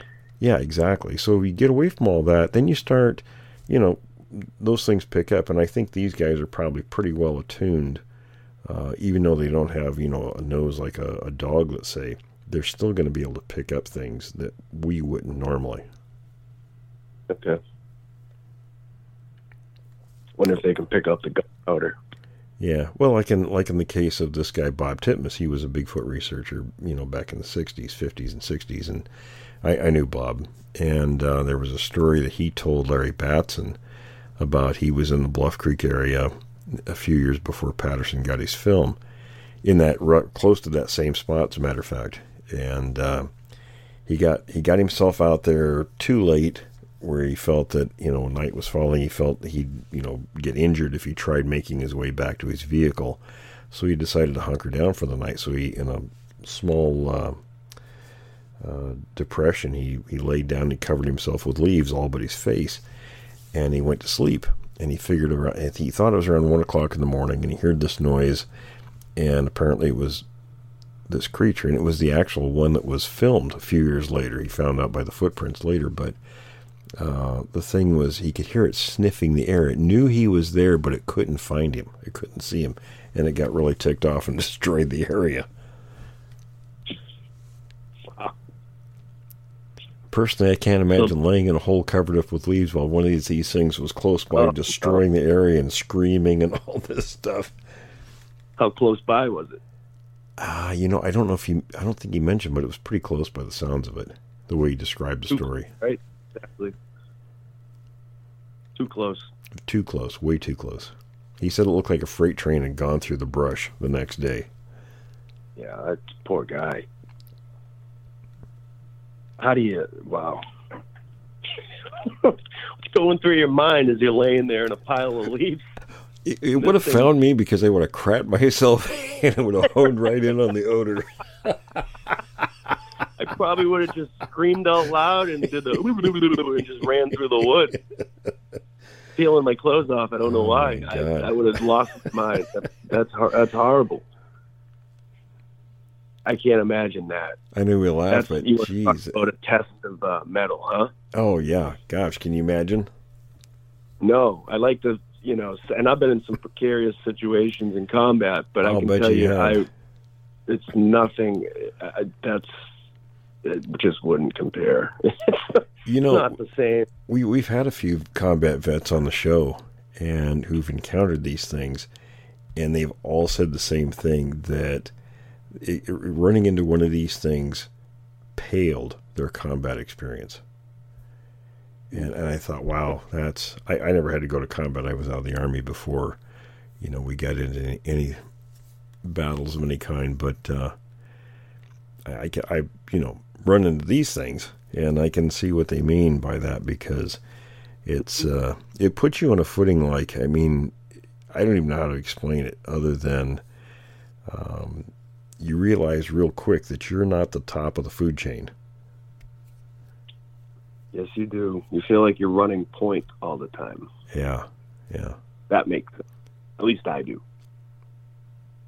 Um, because you never, and you, you could probably attest to this. I don't think it takes combat, but especially in combat, I you you know when you're being watched or Oh, sure. observed or looked at. sure, You feel it. yeah, absolutely can feel it. And I know that feeling very well because that's the only reason I'm talking to you guys in one piece alive is because that that feeling's got me home. Mm-hmm. That feeling, I never questioned it. Right. Because it's already proven itself. And I will get that occasionally in certain places. I know I, I'm being watched. I don't know from where. You don't see your hair or anything, but you know you are. Absolutely. Oh yeah. There's no doubt about that one. So these guys are watching, I think, a lot more than people realize. They do. We had one witness. What else? Are they do? Oh, go ahead. I'm sorry. Well, you think they'd get bored? You know? I Well, mean, maybe we're entertained. I don't know. live out in the woods. You, you don't have TV, so I mean, you got to have some entertainment, right? Go see what those hairless monkeys are doing. yeah. They're entertaining. It's one way to put it. but yeah, you um, you know when these guys are around, there's no doubt about it. You don't have to see or hear anything. You, you, I, you just know it. You can feel it.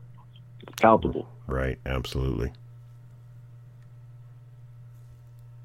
Well, I, I it's I haven't been here long enough to uh, observe patterns. I said, I bought the house in August, but we're coming up now on the summer, and uh, hopefully, over time, I'll be able to observe things and put the pieces together and say, ah, ah, I get it. I've already done that quite a But- What month was it? This. What month was it? This stuff was happening. August and September. Okay. And that's also the highest time of the year of activity for these creatures. Late summer, late summer Really? and fall. So you definitely want to keep your eyes and ears open around that time period. Late summer, early fall. Yeah. Okay, yeah, that's when all this was happening, and then it stopped um, October. Yeah, they probably moved on. You think they moved to another uh, area of the range? Yeah, they they kind of rotate their feeding areas. I mean, I'm sure once the uh, game animals get wise to their presence, they leave the area. So Now, what if when they circle back around to do whatever they do, is there maybe uh, they wouldn't come back here again? Maybe they would go. they don't always come back to the exact same place. They'll come back to the same area, but they sometimes they'll shift those places around. I mean, they might be a mile away or you know whatever Right. it is.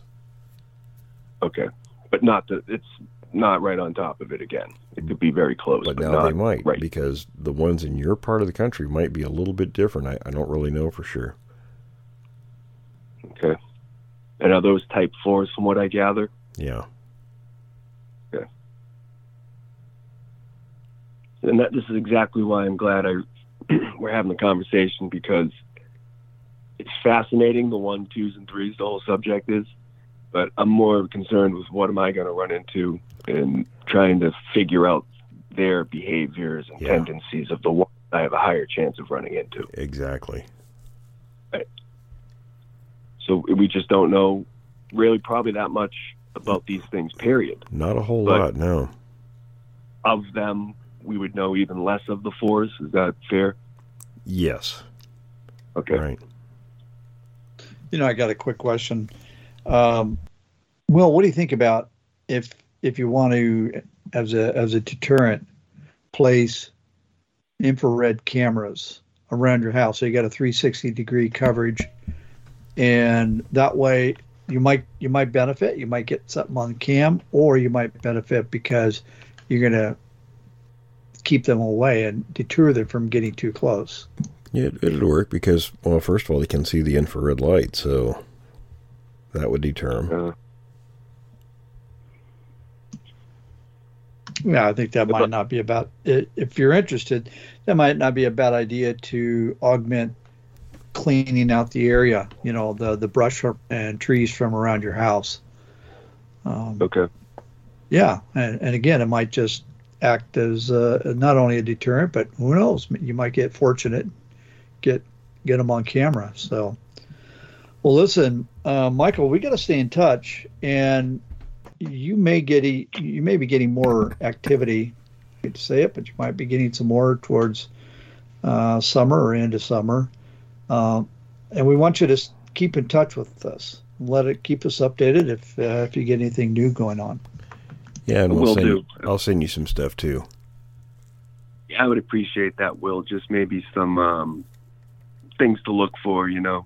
Yeah, absolutely. Stay safe. Yep, absolutely. That'd be great. I'll, I'll stay in touch, guys. I appreciate it. Thank you for your time. Awesome. Thank you, Yeah. Michael. Yeah, stay on for just a second. We're going to wrap up at this point, and uh, thank you everybody for listening.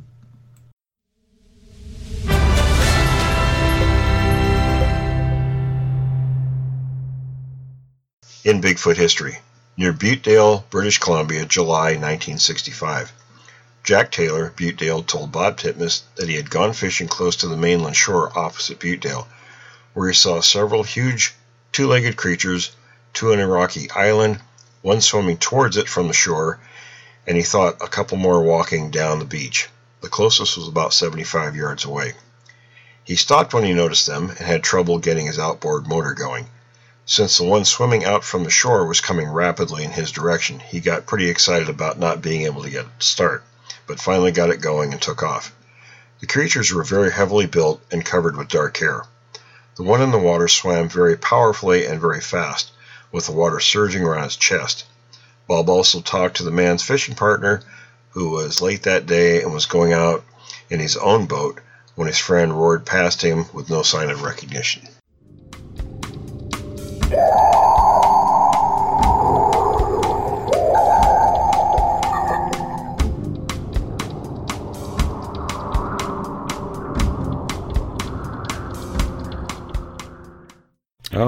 We're back from the break. Before we get started on the questions and discussion, I want to bring up something, um, and it really highlights uh, people in the Bigfoot community who think they know what they're doing and really don't. And this has to do with the recent. Um, I saw this posted last this past week, and it's the uh, from the uh, Expedition Bigfoot show, and I try not to pick on people, but this one really stands out as as grasping at straws because what they were doing and Forrest correct me if I'm wrong they were taking primate pheromones and spraying them over an area with a drone. Now to me if you're introducing pheromones from primates that originate in Africa or South America how do primates in North America that's never had any contact with those species how would they even know what that was Well, you and I kind of briefly uh, discussed that, but uh, I, I can't imagine that they would react to it. Uh, I, I've watched several programs where they even take pheromones from humans, and uh, um, and I, I'm like, okay, maybe they might, maybe they won't, but more than likely they're not because I mean, uh, such scenting as pheromones is pretty much specific to each individual species, right? species. Yeah. so I can't imagine uh, they might be interested in the smell. You know, like hmm, this smells interesting. Uh, I can't imagine because I don't know if anybody's ever smelled those things. If you two have ever smelled them, they're just flat nasty, and uh, you don't want to get them on you because man, it takes forever to get them off. Uh, then you'd have every chimpanzee in 48 states following you around. But anyway, uh, male, excuse me, male. You know, it brings it brings up a it brings up an old story that Rene Dahinden used to tell, and he used to get the biggest laugh out of telling his own story. And and it's this is sort of a reminds me of a or makes me think of a modern version of that story. Now he this was when he, he had a really there was a lot of animosity between you know Dahinden and John Green and, and Bob Titmus. They just you know were at each other's throats. It seemed like all the time. So Renee caught wind of an idea that Titmus and Green had about taking um, used feminine napkins and hanging them in trees. oh And- my God. And Renee Renee would just get into tears laughing when he would tell this. He said, he says, can you, and, you and he had that accent, right, because he was Swiss.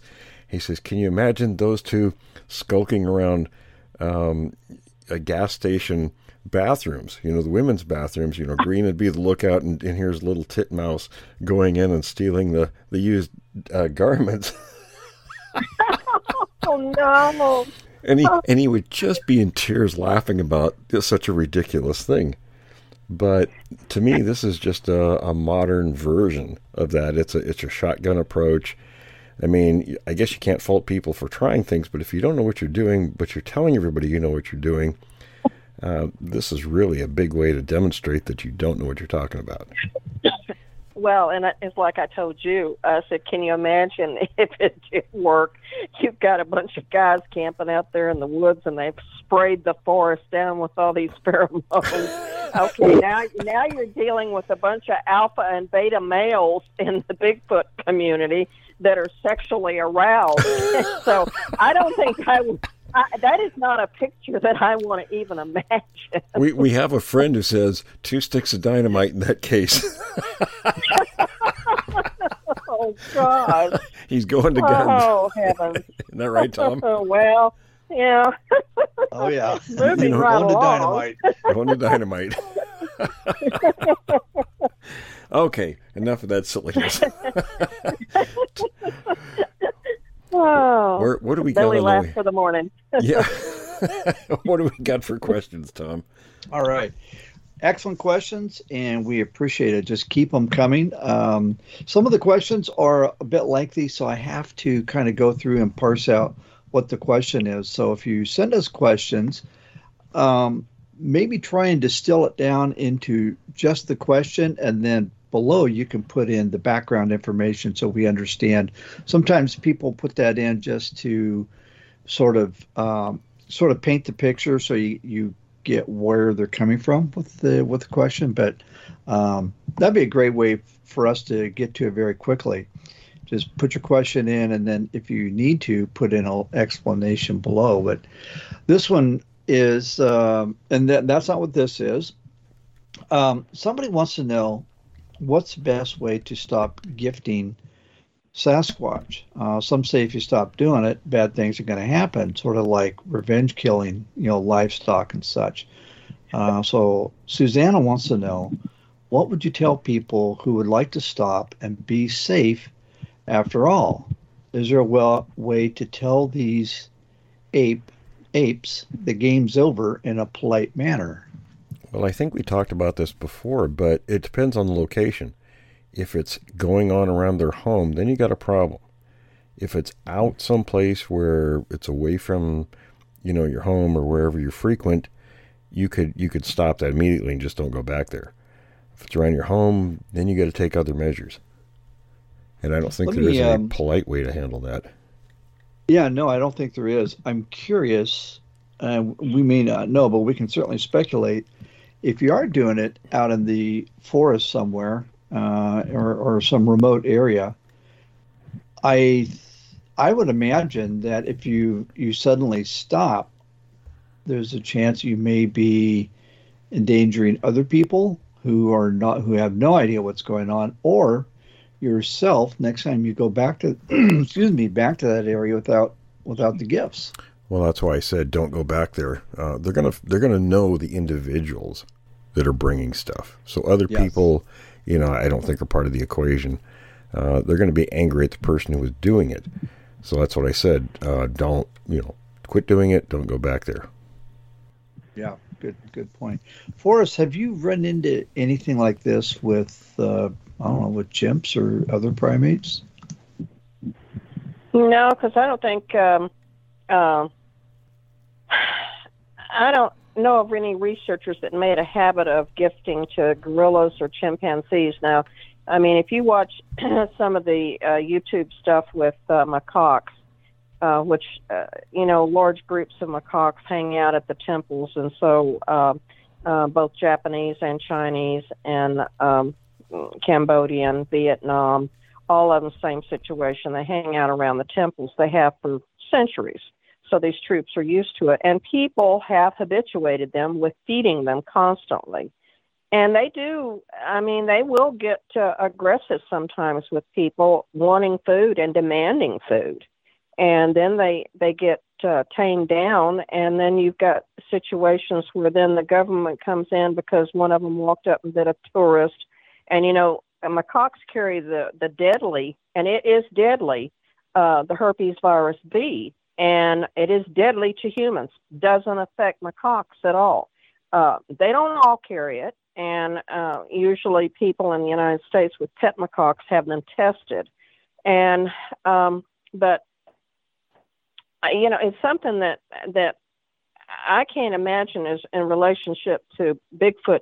Why would you even want to start it? You know, um, is my thought process. So, um, I, you know, giving them food and and bring them in. Uh, you know, my personal opinion is, you know, don't start it in the first place. And I I totally agree with uh, uh, Will you know, primates are very good at recognition. I mean, uh, chimpanzees, gorillas recognize individual humans, and um, I think they're they're uh, they're more acute at that than than we are in some ways because you know, uh, uh, we don't recognize uh, humans very well of other races, and that goes for black on white and white on black, and uh, you know all the other races as well. Um, and it seems that chimps and gorillas and uh, most apes are better at that than we are. So, um, you know, they could recognize somebody readily. And I, I, I think I would be fearful for other people uh, as well going in that area because you get a pissed off uh, Bigfoot because I've been getting food from uh, humans. Okay, well, the other human's not coming now. Why aren't these humans giving me food? So it's just not something that I think is safe to even get started at all. Yeah, that's a good point. And I, you know, I think people mistakenly think, oh, they're, you know, they're not harmful, you, you wouldn't do it to a grizzly bear, you know, to go out and, well, and no. feed them to keep them coming around. So why would you do it to some other wild creature? No, exactly. And Will and and Forrest, both of you have used the term anthropomorphizing. Yes. Um, I think people try to do that with these creatures trying to see them and make them as human. So, oh my gosh, this thing's going to be appreciative of what I'm doing. It's going to be grateful. I don't think so. I think it's a different species, mm-hmm. and I, you know, it's associating you or people with food, uh, and you now you come out and you don't have the food. Well, you do. You just you're the food. well, you become the food, I think. Yeah. Yeah. Yeah. You can't, you can't put, you know, human attributes on a non human species. It's just not a. Yeah, but you know what? Humans have been doing that, Will, for thousands of years. Oh, yeah. I mean, we have been doing that for thousands of years. Once right. we domesticated cats, dogs, and everything else, we started anthropomorphizing uh, animals. And I mean, we do it now. Tom and I do it with our cats. Oh, so, sure. sure. Um, you, you know, but a cat is far different than uh, a primate. Uh, they don't have the same cognitive abilities as a primate, and so you know you're just you're you're just putting yourself in a bad situation there. Yeah, agreed. Well, and exactly, you know, you see these people uh, in Russia that have pet mountain lions in their house. and I don't know what their food bill is, but it's it must be immense. They, they have to see, feed this thing an inordinate amount of raw meat every day. Well, people used to do that. I mean, my my mother's uh, uncles, or one of her uncles, used to have a couple lions from Africa, and when they got to the size of they couldn't control them anymore, they had to give them to a zoo. And I used to think, why would you even take that chance? Right sleeping at night. You know, how, how are you going to sleep soundly knowing that there's a lion or mountain lion in the house? Right. And they had two of them. oh, my. oh, my. Well, and there is a case of, uh, and not to get sidetracked here, but there is a case of a woman, and I don't even remember now what state she lived in. I think it was out in California, or Arizona, somewhere in there, that did keep uh, African lions, and uh, she got to where she was uh, not being able to feed them as much as she had, and people kept telling her, "Why don't you just donate them?" And oh, they're my babies, I can't do that. Well, you know, uh, they're carnivores too. Right. They might be your babies, but when they get hungry, and unfortunately they attacked her and ate her. Well, and then they put the put the lion down that did it. Well, he was doing it out of hunger.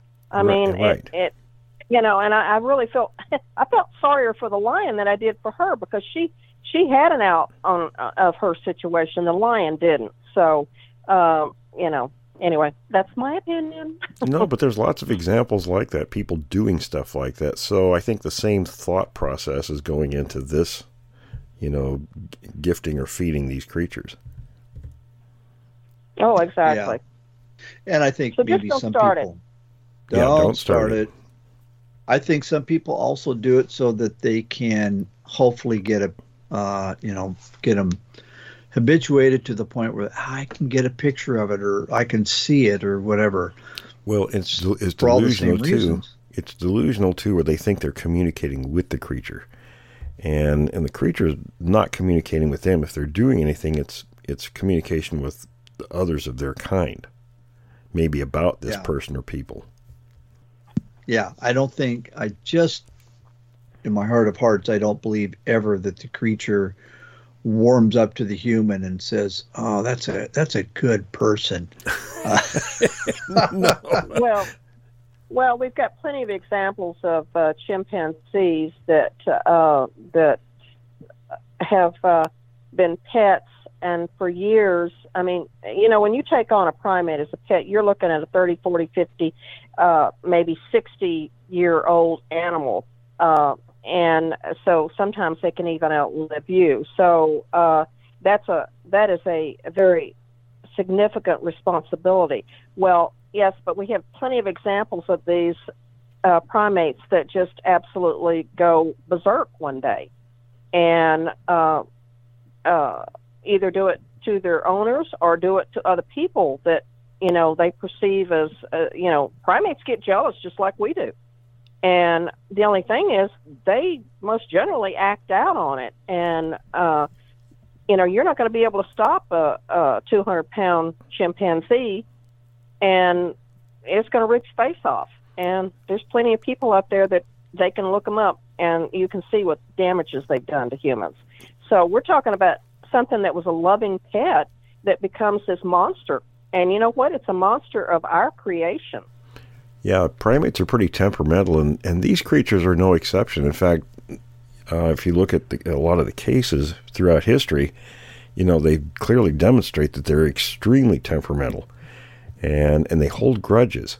So you you see what a two hundred pound chimp can do. Think about what an eight or eight hundred or a thousand pound Sasquatch might do if it just if it feels slighted and goes off. i wouldn't even want to imagine Not a good outcome. no Tom, what do we else do we have? All right, got another question here. It says, "Hey guys, uh, generally two similar species or subspecies don't inhabit the same area without conflict until one of the species is removed by force. This would suggest that the presence of more than one Bigfoot types spotted persistently in a given region means that this subspecies they have a significantly different food and behavioral adaptations for survival. Would this help them? Not completely directly. Uh, okay this would help them not completely or not compete or excuse me rephrase that. This would help them not compete directly. Do you agree with that what might those differences be between the types? Uh, what do you think, Forrest? Well, I would imagine it would be much the same as uh, with, if I am if I'm understanding the question that they're asking here correctly, would be like the situation we have right now in uh, Africa with gorillas and uh, chimpanzees, because obviously we don't have a group of uh, two different groups or subgroups of uh, Bigfoot to observe. Nobody's out there watching them. So the only thing you can do is relate it to a comparison of gorillas and chimpanzees, where they're they are literally in in warring over in Africa because what has happened is the resources, food resources, have been stretched to um, nil, and a lot of it is caused by human intervention, and um, so and then you know these groups get into battles and they start killing each other, and um, so I would assume that it would probably be the the same situation. Now, I mean, you can take chimpanzee groups that uh, overlap with other chimpanzee groups, and they will they will breed and uh, you know uh, interact. Um, you know, not the bonobos and the, traditional pan troglodytes, but which is your traditional um, chimpanzee. But you know, you get the the same chimpanzee species. They'll interbreed and and interact. But even they, those chimpanzees, once that there's there's stress involved, they start fighting. So it's just a primate thing. Something I, I would interject. The only the only story I'm familiar with is when we interviewed Tammy and James in Alabama, and they had an ongoing situation there on their property, and and there were two different variations of these creatures present, and and I, I've told this many times before, but the way it was described was they saw the one individual, and and this was the larger type like we see in the Patterson film, but of course it's the the second type they have there with the canines uh, and it apparently was sitting down or whatever in, in, kind of somewhat of a concealed position, I guess. I don't know what it was doing, but uh, they watched it and they could see it fairly clearly. You know, it wasn't that far away, you know, the, the face and its expressions. And three of these other individuals, and they were they were very different in description. They were uh, much thinner, kind of scrawnier looking, but very different in appearance than this other individual. And the first one, when it when it saw the three approaching, they said it got a very disgusted look on its face. And the other three, when they realized this first one was there, they made a hasty about face and left the area quickly.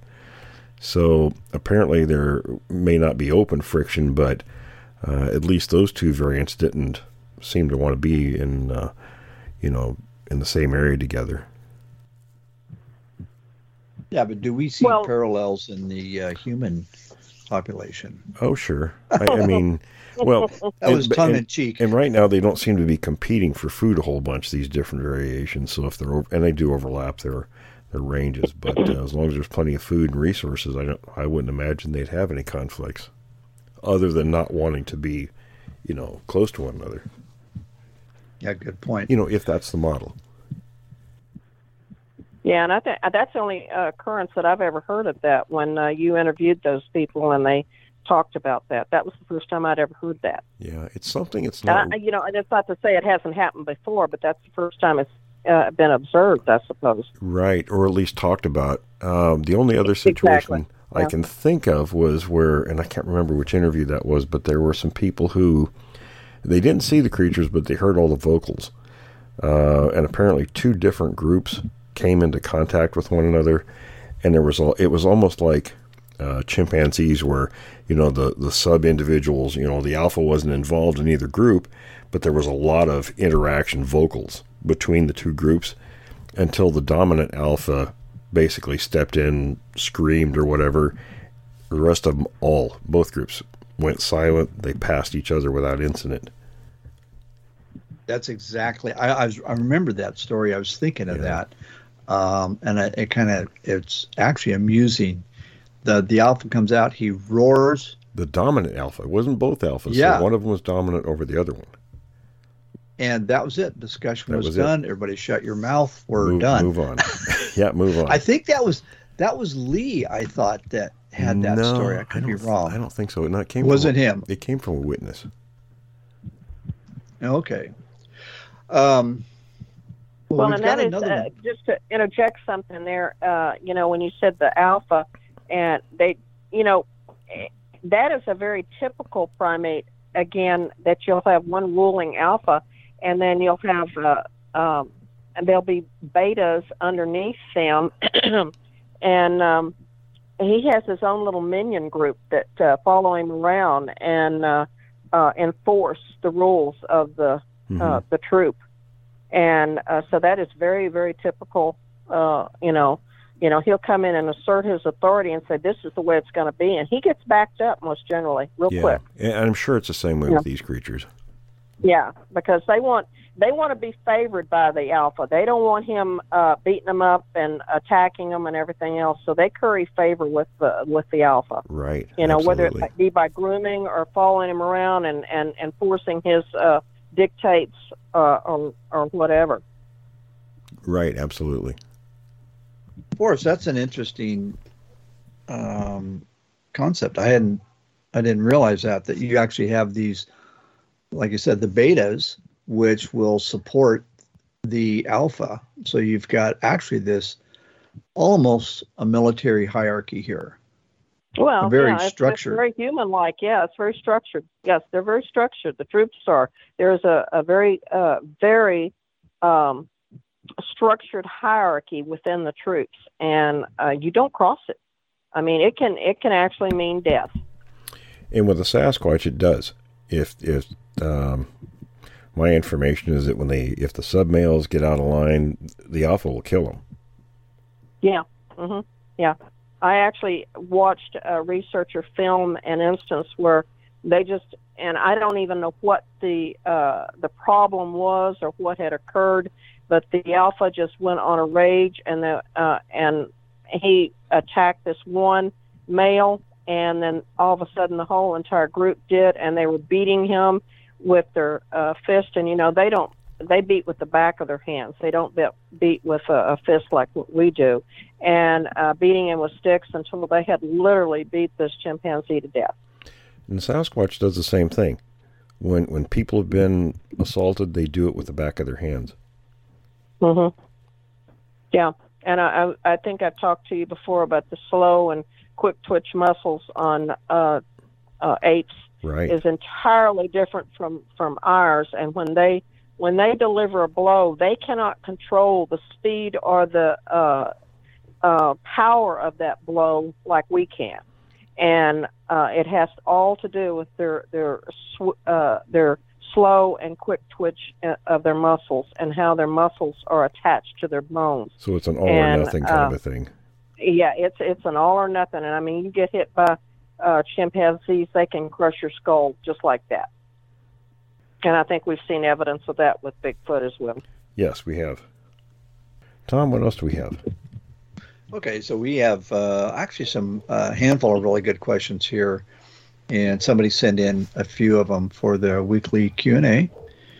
There's reports of juvenile Bigfoot hiding in trees, which seems plausible, and there's that video in I believe it was in upstate New York with one jumping around in a tree. Um, and the question here is, do you believe that a full-grown thousand-pound Bigfoot could ever climb trees, larger trees, and hide or sleep in them, use them as lookouts uh, high above, and uh, perhaps use them as places to pounce on prey from above. Uh, and then, what percent of the time do you think adults would spend hiding or resting in trees? Depends on the tree, I suppose. you know, and how, but you got to think about energy, you know, how much energy they expend. You know, it goes back to that basic survival equation. You have to have more caloric intake than expenditure to survive. So, is it worth expending the kind of energy to do that with a large in, know, adult, uh, as opposed to doing some other behavior? You know, getting the same Yeah. results. Yeah, it would have to be a, uh substantial tree. I, I now out here on the west coast, we have, you know, the old growth Doug firs that they would certainly uh, support it. A huge animal up in them, and then and then Will, you're in Northern California. You've got the uh, in Redwood. Humboldt County. Yeah, you got those red redwoods and the sequoias. So who knows? Well, then you have to look Well, at witness I mean, look at- reports. You know, where where are they being seen? I'm sorry. Oh, I'm sorry. No, I was just going to say where where are they being seen? Yeah, Well- good point. You've got, I mean, you've got gorillas that are uh, seven, eight hundred, nine hundred pound gorillas that make uh, beds every night in trees. So in uh, Africa, so uh, yes, I think it's. Uh, uh, we can presume that even adult Bigfoot can very readily and easily. Uh, and I think there's been sightings of people saying that they had them jump down out of uh, full grown ones jump down out of trees. You know, so so for them to climb up and use it as a, a lookout point, or even uh, be sleeping on a, a, a, a bough of a tree, I think it's pl- perfectly plausible. You know, think about it. You have one of those things jump out of a tree at you. I mean, that's better than a cup of coffee for getting you wide awake instantly. yeah. Yeah, that would that would definitely exactly. be an, that would be a, a, a top underwear changing moment for certain. Here's an here's a kind of a follow up on that. There's a story of a woman who went missing. She was found in a tree unconscious. Uh, she had no claw marks on her, so it wasn't a big cat. And again, uh, Will, you know, I've talked about this. When you find, you know, the deer that are up in the trees and other animals, it's not a mountain lion No, because they don't they, they don't do that. They don't have the jaw strength. You know, it's just not their behavior. Um, so and there's people people that will resist that idea. But if you if you think it's possible for a mountain lion to do that, go to any state uh, fish and wildlife site and look at it, or look at what experts who've studied these big cats do, and you'll find universally they don't. They bury their uh, kills in shallow graves like bear do. Yeah, and and we've seen that. We've seen plenty of pictures of you know hikers that are hiking along and they I don't know if they got off trail or whatever, but they find a partially consumed deer, Mm-hmm. you know, covered in leaves and sticks. And that's the point when you leave. Yeah, they don't they don't drag their kills anywhere. They'll eat their fill right there, then they'll cover them with a light, you know, covering. Then they'll come back periodically and feed off it. Yeah. And if there's more food staring at their food, not a good thing. Right. Okay. Um, what do you know about Bigfoot knuckle walking? I've heard that they can do this very effectively. Any idea how fast they can move this way or how or when they would do this? Sounds very spider like and very creepy. Well, it's, I don't think it's spider-like. I mean, people have used that term for a few years, and it kind of kind of drives me crazy because it's not really what they're doing. I mean, you wouldn't you wouldn't describe a chimp or a gorilla moving spider-like.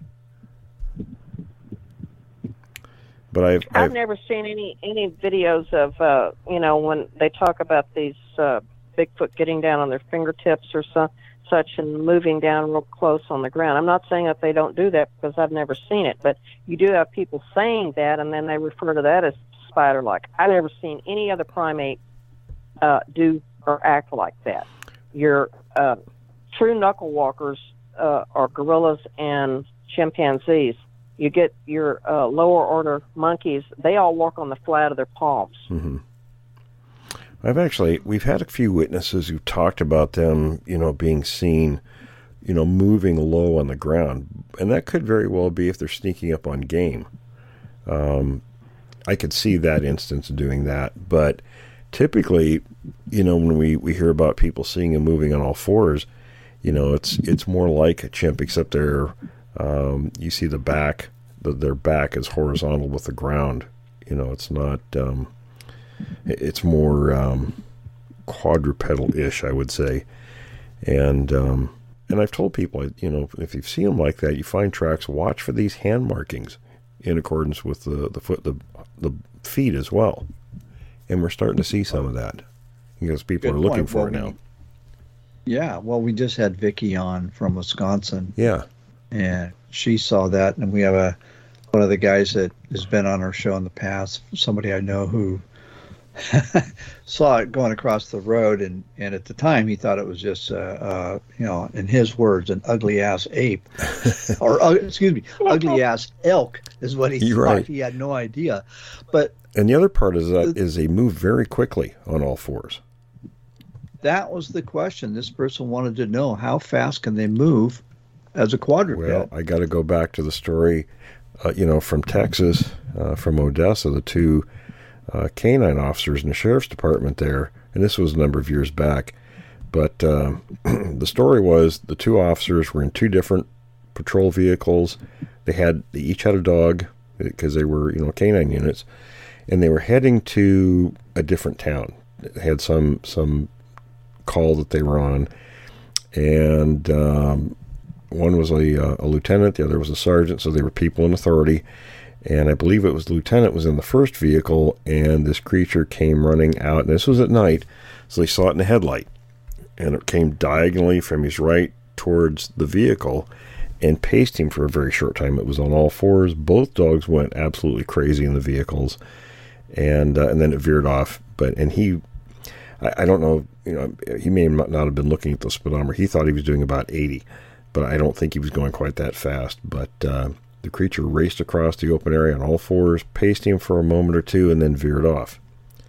So if that gives you any idea of how much, how fast they can move on all fours, that's pretty incredible. Now I Yeah, you didn't can realize it was on all fours. Yeah, it was on all fours. Wow. Yeah, you can Google uh, um, out there chimpanzees quadrupedally running, and they are quite quite quick. I was going to say I don't they're know if pretty fast, anybody's aren't they? ever. Yes, they are, and I don't know if anybody's ever actually clocked them, but uh, you know, I would think that they're moving at least 35 miles an hour or more. Yeah. So, uh, I mean, I have seen those things just absolutely, you know, uh, and how long they can sustain that, I don't know. I mean, uh, they're not like a horse running. I mean, the cheetah King, what has been clocked up to 75 miles an hour, but they can't sustain that speed Right. for any length of time. And I wouldn't think So- these things would sustain it a long time either, but that's I'm I'm sure they can move pretty fast. Oh yeah, We know from it was Lee who was on the show. He clocked one. It was on two legs running, but he clocked it at 45 miles an hour, and that was based on the time it took to go from one known object to another one. Um, you know, and he knew the distance, so he was able to calculate it was running at 45 miles an hour. and that's a standard speed for uh, thoroughbred racehorse. Yeah. So it's pretty pretty amazing, but they're you know these creatures are much better designed than we are. You know, I've seen the videos of gibbons, which you know, I guess they're one of the lesser apes, but they, I mean, they're super fast on all fours. But it's the way they run. It's it's kind of a up and down, up and down. You know, they're they're on all fours and they're on twos and all fours and on twos. Um, Forrest, have you do you know what I'm talking about? Have you seen that with the gibbons? They just zip along like that. Uh, yeah, they they actually uh, can run. Heavens to Betsy, I can't talk. Can run uh, fairly fairly rapidly uh, bipedally. Uh, they have extremely long arms, and that's why you'll see them with their arms up in the air. They're very they're true brachiators. They're the ones that you they'll swing from uh, so gracefully from uh, tree to tree. Uh, so they're very much true brachiators. Um, uh, they can run run very quickly on their hind legs, but they always usually run with their hands up in the air. Um, not so much quadrupedally too often because their uh, length of arm is uh, greater than their length of leg. It makes it kind of hard for them. Yeah, I, I, I got to say, I just find them fascinating. I've, I've watched them. Um, they got a oh, kind of a, a primate place here in Oregon. You can go look at all the you know howler monkeys and gibbons and stuff, and they're fun to watch. Really interesting. Yeah, they're comical characters. They really are. Good way to put it. Yes. Unlike our other topic, they're not so comical. Yeah, Okay. chimps tend to throw things at you that you don't like. Yeah. well, you know, I waited for the longest time because, you know, we talked about other primates throwing their feces at people. And I kept thinking, you know, somewhere somebody's going to make a report where these things did that. And sure enough, we had somebody on the show. Uh, you remember that, Tom, that one of these creatures actually threw its feces at him and hit him. Yes, yes, that's that's just wrong. And, and he said It it was was so rather painful stories. by the force that it hit him with. Yes. Oh gosh, and the size I would imagine too wouldn't help. Oh no, and, and we have, have pictures of that. It's fairly large, so and, and both in size and quantity. So, um, but I, I just thought, you know, that's it. Another behavior that fits in with other primates. It's not unlike any other primates that do these things. It's it's just wrong on all fronts. Not something I'd want Well, to I- be hit with. Thank you very much. well, I, I started to say that humans don't make a habit of doing that, which they don't make a habit of doing that, but and they the they have been known in prisons to um, do that. Oh so, yeah, you I, know, I know a number of police guess- officers who talk about that in jails and prisons where inmates will Yeah. do that. They'll actually a save it primate up. is a primate is a primate. Right? exactly. What else do we have, Tom? Okay. Um, so this is from another listener, it says, "I recently listened to some of your Creek Devil episodes, and I really appreciate your approach to the uh, to the research topics discussed." Um,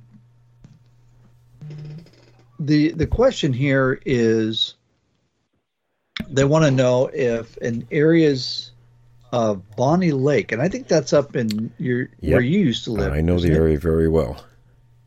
Yeah, um, and this person lists, you know, Puyallup and uh, the Puyallup Screamer hmm and all that. Um, there's multiple affiliations attached to Fort Lewis. I've had numerous disconcerting experiences over the years, but have been able to find answers. Um, well, what what is your thoughts on that general region? Because I think that's kind of close to where you. It's not that far from where you grew up as a kid, Oh, yeah, right? It was close. Well, you know, number one nowadays it's it's heavily populated. So even where I grew up, there's you know housing uh, complexes have been built out there. I mean, the farms are going away quickly because people want to live out there. So these days, I don't think there's much there. But you know, back in the '70s, certainly. Uh, now you get out by Fort Lewis. Fort Lewis is landmass wise uh, the third largest base the U.S. has, unless that's changed since um, you know I was in the service. But I think the I think I don't think the landmass has changed a whole lot. I mean, they they purchased those areas and are pretty much the same as they've been for you know many decades. But uh, it is a lot of training area, especially out towards the east, towards the town of Roy, and that area is virtually untouched.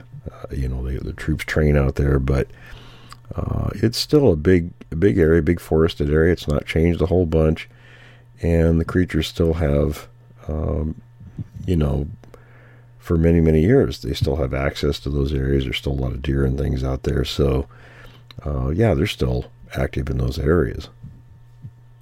So, a question about Fort Lewis: um, Would it be the entire circumference be fenced off with uh, large fences, or No, how? Okay, so how would somebody know? I mean, obviously the Bigfoot could care less, but if a person's walking along, I'm assuming there'd be signs that you're about to, you know, no trespassing. Well, what they have is a, is a little barbed wire fence that goes around the perimeter, and you see a sign every so often that says, you know, military reservation or something to that effect. You know, no trespassing, um, and, and that's kind of it. There aren't big fences and things like that. Um, you know, they have gates or guards at the gates, but um, you know, as far as the creatures go, they can come and go at will. You know, through those forests. yeah, yeah, that's uh, even a six foot barbed wire fence is nothing Yeah, I think them. I think those fences are only like five feet, f- probably five five strand wire. They're they've been there for a long time. yeah, yeah. But it's Um, much the same here with uh, Killeen, with Fort Hood, which I think is the largest. if I'm I think if I'm it correct is. on this, Yeah, I think it's it's the largest uh, uh, army military establishment anywhere in the world, Right. and they have thousands of acres out there.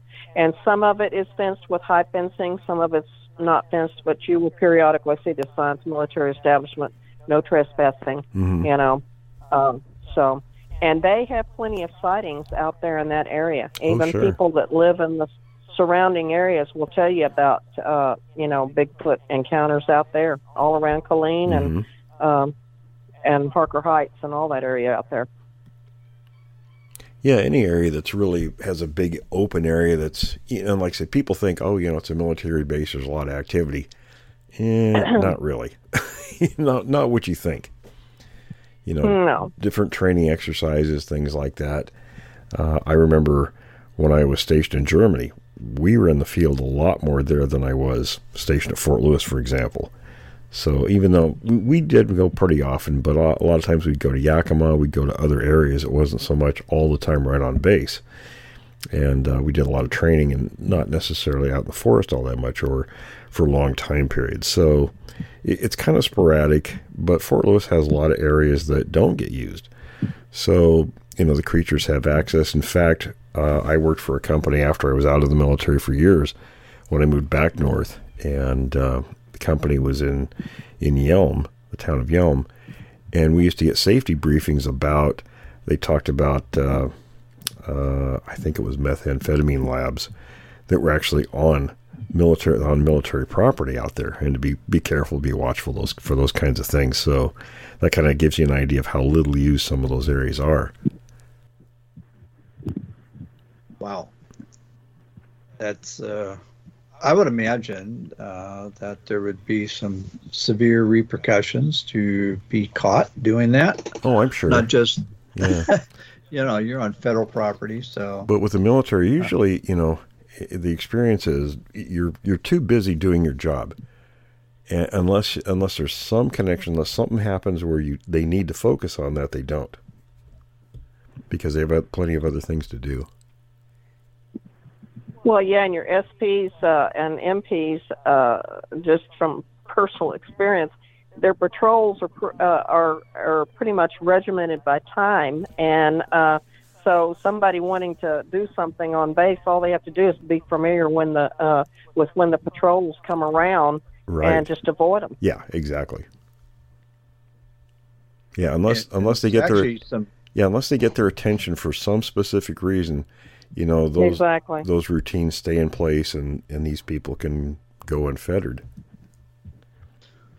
You know there are, there's some humorous stories about that. I don't i don't know if any of them are true where you may have uh, a coast guard station right next to a naval station and it's possible that the two may harass themselves being well aware of what the routine is of the uh, shore patrol Won't, won't go into that though. I, I can tell you a funny story. One time we were in the field at Fort Lewis, and, and I was a squad leader with the with Fifth Air Cav at the time, and I had a 15 man squad. So we were deployed, and I can't remember what the exercise what what we were doing, but I told my team leaders, I said, go ahead and you know get the men set up. We're gonna this is our perimeter. This is what we're doing, and I went to do something else, and I came back to check to make sure everybody was in place. We were ready, and and the guys couple of the, my team leaders came to me and said, "Look, Sarge, you know, some civilians came out here and brought us a case of beer," and I about crapped because you can't have that when you're when you're in a field condition, right? And so I said, you know, here comes my boss and and and the lieutenant. I said, you better get rid of that quick. So they started chugging the beer. I said, no, no, no, no. You need to get rid of it. Don't drink it, damn it. you know, typical GIs, right? And uh, but it just goes to show that we were deployed in this training exercise you know and it wasn't just us it was um, I, think the whole squadron in, in, the cavalry you have squadrons you don't have battalions so there's you know four or five hundred people out there uh, and plus whatever other units were there it was a fairly large operation. And civilians still came on base unchecked and were bringing the guys beer. So that just goes to show you, you know, if if if people are doing that when the guys are out there, what are the Sasquatch doing? They can kind of come and go as they want to in those places. I would bet dimes and dollars a Sasquatch isn't bringing beer though. Probably not because, uh, yeah, that would be that would be a whole different case. no, no pun intended. Oh right. What else do we have, Tom? Okay. All right, so we got a question here. A um, couple of interesting ones. says, "I'm looking for you might a question that you might be able to answer, and that there's the present. I think this is again up in Washington State. The presence of decapitated birds repeatedly left in areas where children regularly play, where Bigfoot activity has been happening or reported. Um, do you think it would be Bigfoot and if so, what would be the intent? Could you speculate on why they would do something like that? You know, I, I, I don't know. I mean, I'd have to see the birds first. And uh, I mean, something with big hands like that, I, I just don't know the purpose. I mean, I'll, I'll give you an example. I had a cat when I lived in Vancouver, and my, my roommates at the time didn't want her because she was vicious to them. She only liked me. And she had a little, uh, they said she was evil because out in the yard under a, uh, had this uh, ornamental cherry tree uh, near the hedge, and, and the cat had a, a little evil burying ground out there, and it was mostly bird heads and things like that. so I would say I would say in that case it's probably some animal like cats or something doing it, not so much a Sasquatch. I can't picture why they would do something like that. Yeah, it did kind of remind me of back in August of 20 when the other two guys and myself, you know who the other two guys mm-hmm. are. We were about 10 10 30 at night we're in an area where there was plenty of activity actually it's the same area that we were at in september mm-hmm. and i even wrote it up in a report that about 10 10 30 at night something had climbed up a tree and was agitating a bird up there just incredibly for about two or three minutes suddenly stopped don't know if it was. Well, see, that's a different story. Its head off, or that's a different yeah, story. If you're oh, going for a meal, that's one thing. Um, we were up here in Northern California a number of years back to this. Uh, there's a couple of lakes in an area where we go to up there, and my, my friend Jack and I were sitting there with no lights or anything. We're just listening this one night, and on the other side of this small lake, we could hear um, a duck that was just going crazy, and then it went silent. We heard some loud splashes and water. Now, whether it was, I don't know. I can't say it was a Sasquatch because you couldn't see anything, and there was no other sign. We searched the area the next day and couldn't just couldn't tell because there was so much um, underbrush and stuff. There was there was no um, no sign, you know, no impressions in mud or anything. It was just too much brush and grass. But um, you know, it's not there just to pull our heads off and leave leave a message. They were something was going after a meal. So I suspect in that case you have the same thing. But as far as leaving bird heads around where kids are playing, I, I don't really see the connection. Yeah. Well, and I have seen um, cats that will, for whatever reason, they go out and they catch the mice and they just eat the heads and leave the rest of the body there. Mm-hmm. So we're sure. kind of getting off on a tangent here. well, no, it's the it's, cats are getting some heat. It's just showing what different animals do. Right, exactly. Um, okay, so the same person wants to know Has Bigfoot been known to make a vocalization that encompasses, it's sort of like a combination of helicopter blades in motion and whirring sound, almost like a U, what the UFO sounds in the movies. And, uh, and this is in the vicinity of big dominant natured dogs. So I've never heard um, that. No, I haven't either. I think it is interesting that the uh, that Bigfoot can make. They seem to be able to make all sorts of mm-hmm. vocalizations and mimic sounds, but we don't. You know, I don't know. I don't know if that's been documented, if anybody's seen that, but they do seem to be talented at making all sorts of noises. Oh, sure, and I, I don't think they're just playing with dogs. They just they'll just kill dogs, but. Well, if they're making sounds like that, that it would almost lead me to believe that they've got a hyoid bone like what we do. Could very well be, sure. Yeah, your other primates don't do that. But then they lack that. Right, right. What else do we have, Tom? Cool. Well, I was going to ask for us to kind of expand okay. on that just a little bit about that bone that also gives um, us the ability to have speech. Is that correct? Correct, yes. Okay, and so uh, if they do have that bone, if they are able to make those sounds, and I, I guess you could suppose that they have a uh, ability to talk, which you know, it's not nothing new there. We've heard that. Um, okay. The other question we have here is location, location, location. Are Bigfoot strictly in areas of high mountains and where there's a lot of forest, or have they been seen in open plains where they may not have as much concealment. Well, the first an- first answer is no because they've been seen everywhere. I think we have reports from people in virtually every state in the union. Okay, and so they don't have to have forested, thick forested areas, high mountains. No. What about the open plains? Well, when you think of open plains, you know we don't really. If you if you're thinking Kansas or Nebraska, drive through Kansas or Nebraska sometime. What you see is nothing but miles and miles and miles of corn in a lot of places.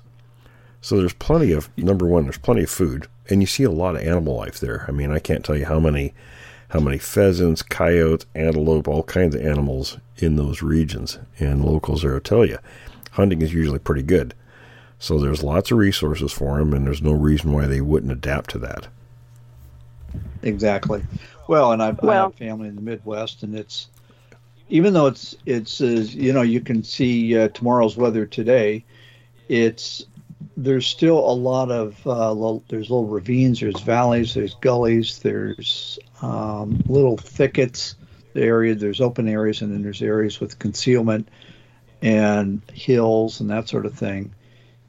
Even though the thing I uh, people in Midwest don't hold this against me, but I have yet to be out there where you drive and you don't see a house way out on the hills somewhere. You know, trying to get out to an area where there's like uh, wilderness was virtually impossible. At least the state that I was in. Go ahead, Forrest. I know you're going to make a comment. Well, I was just going to say that you know you always hear people talking about Texas is so flat, which is such a misnomer. It's not even. It's uh, we laugh about it, but anyway.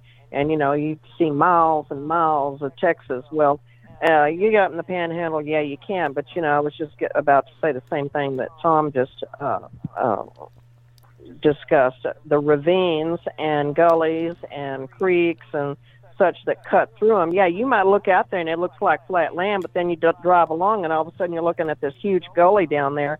And the thing about these gullies and creek beds too, eh, out there in the the plains, these things they hold water, and then you'll see all of a sudden these cottonwoods, especially cottonwoods Mhm. around here, will grow around these uh, creeks and springs and such that are down there in those gullies, and they provide a, a beautiful habitat for a lot of animals. And even And uh, yeah, you may stand up on the, the, the top and, and just look for miles and miles and and uh, like Tom said, see tomorrow's weather. But uh, um, you know, you got to realize that those gullies provide uh, a great uh, hideaway. even in when I was in southern New Mexico last year, uh, you know, visiting family, we met with TW and we went out to an area. In fact, two weeks before I got there, uh, he was told by a friend of his in the local police department that uh, some teenagers were out, you know, partying out in the desert, and not not we're not talking flat desert. There's a lot of a lot of hills, ravines, rocks, things like that, um, and there's you know enough vegetation out there but uh, one of these creatures was throwing rocks at them. And they got pretty scared and they reported it. So TW went to the location with the officer, and and then when I got there, we went and looked at it, and sure enough, we found evidence out there. And uh, and it's not that far from the Rio Grande, and there's a lot of pecan orchards in that region, so uh, they have plenty of resources. So they'll be in those places. You know, TW had a story there, and this kind of go kind of goes into gifting, unintentional gifting. And Will, I think you know the story where there's some college kids out there partying. and They had a big cooler full of beer, and and one of the Bigfoot, uh, th- they were astonished. They saw this creature come out. It actually opened the cooler and grabbed a beer and took off. I don't remember that one. That was, that was one that takedown. you told me about where TW said that there was uh, the college kids were having a party out there and and uh, they actually saw this thing come out and take a beer out of the cooler. I thought, well, there you go. That's a that's a TV commercial I'm gonna, if have, I ever. I'm gonna have to ask him. What was like? You, do you ever see the Kokanee commercial that Rene Dahinden was on? Yes, it's yeah. it's hilarious because he's talking, you know, to the camera about all this stuff, and and here the Bigfoot goes in his trailer and it's just rocking the thing all over the place and stealing his beer, and and he's just oblivious to it. it was pretty comical, well, monkey actually. see, monkey do. Right. I mean, there's truth to that statement. There is absolutely, and we see it more and more. You know, when we when we think about that with these things doing things, um, and there's there's people out there who discount behavior and all these small pieces that create the larger picture. Um, you can't discount this stuff. You really can't. It's extremely important. Well, you know, going back to the uh, beer stealing incident, it it also, if that happened, it underscores what we've said all along, and that is the creatures can you can be under observation for a prolonged period of time. You have absolutely no idea that you're being watched Oh yeah, yeah. or that they're there. Uh, sometimes people get the feeling, you know, that creepy feeling like I'm being watched or I need to leave. There's, uh, you know, imminent danger. Mhm. Uh, but I think more often than not, and I don't know why there's a distinction between the two, but quite often they're there and you have no clue that they're there. Well, as Forrest mentioned before, chimps do that. Oh yeah. Uh, exactly, they do it, and so do gorillas, and just quietly sit there observing you. Forrest, have there been any stories of chimps stealing beer? That's what I want to know.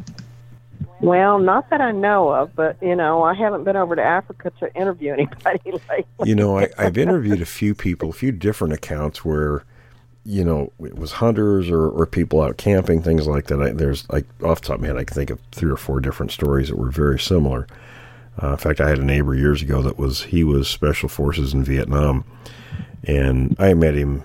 Oh, it was in the early '90s, and he was telling me that up by Mount St. Helens they were hunting, and I can't remember how many people in his party, four or five, something like that. And and they left. They had a big cooler. It was one of these really big ones, and they had all their supplies in there.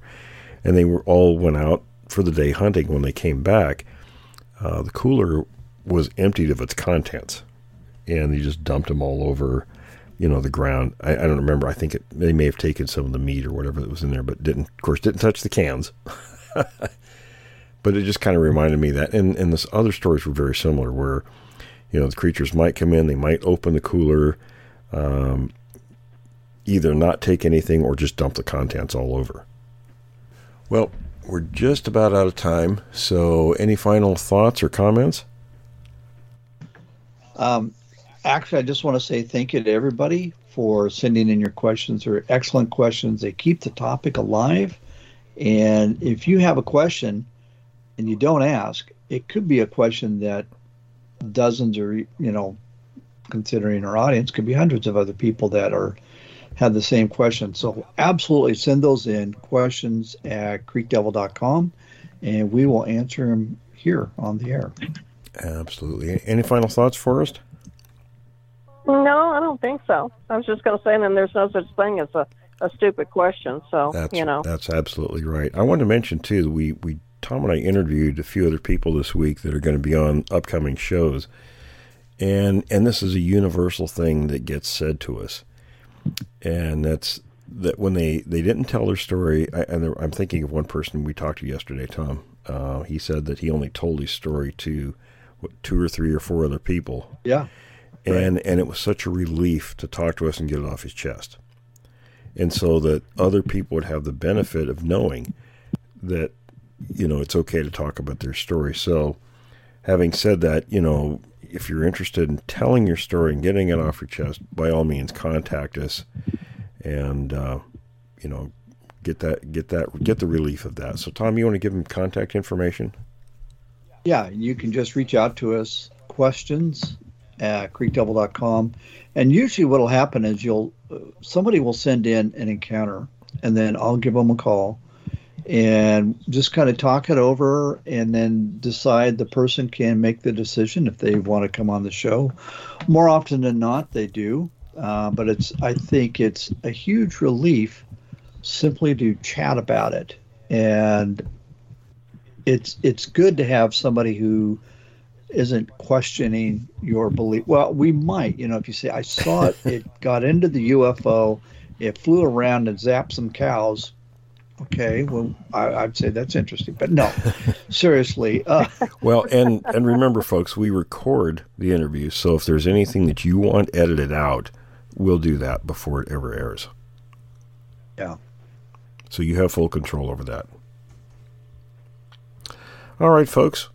Well, we're going to wrap this session up and stay tuned for the next segment.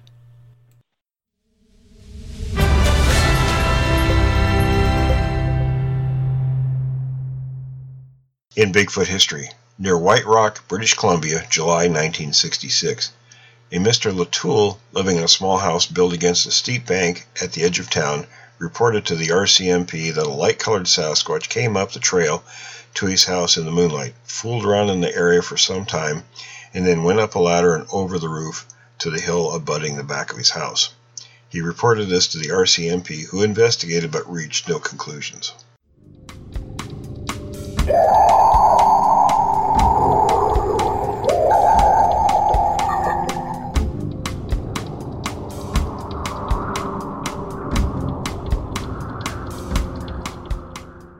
Welcome. This collection of stories is being brought to you by William Jevning and are being narrated by me, Jim Sower.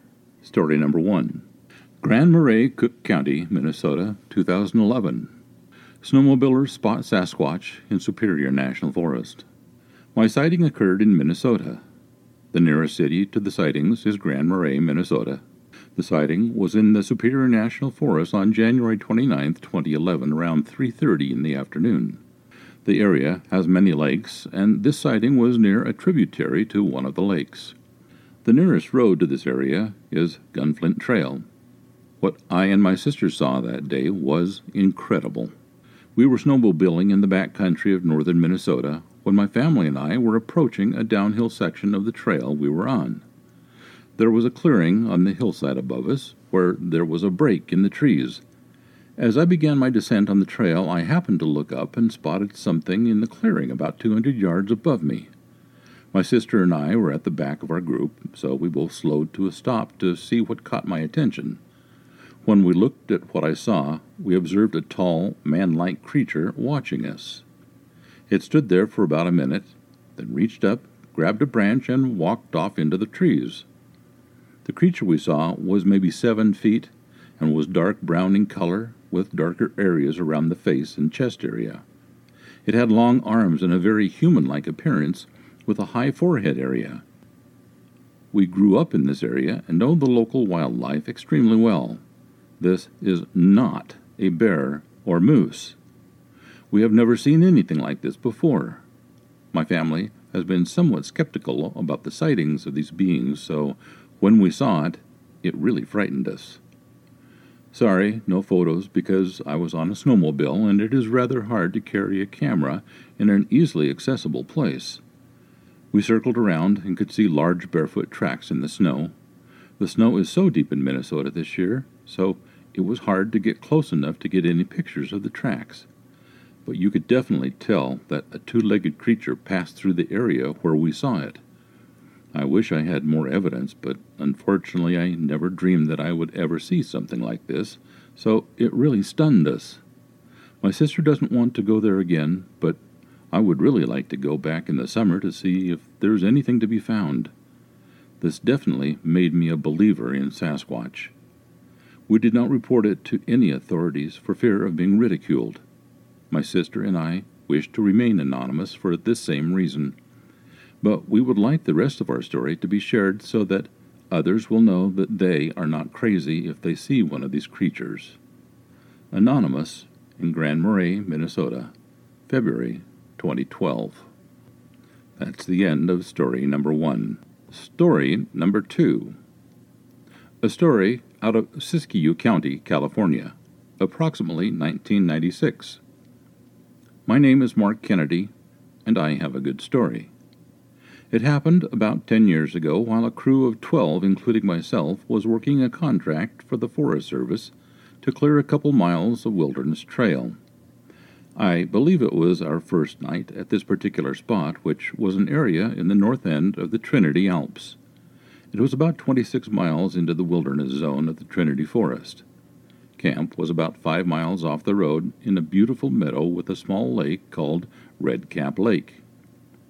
We were done with our second day of work on this particular trail. It was a trail that took you through the prayer rocks of the Hupa and Yurok tribes. Being in the Trinity Alps, obviously, we were really high up. We started at about 5,000 feet and maybe went up another thousand.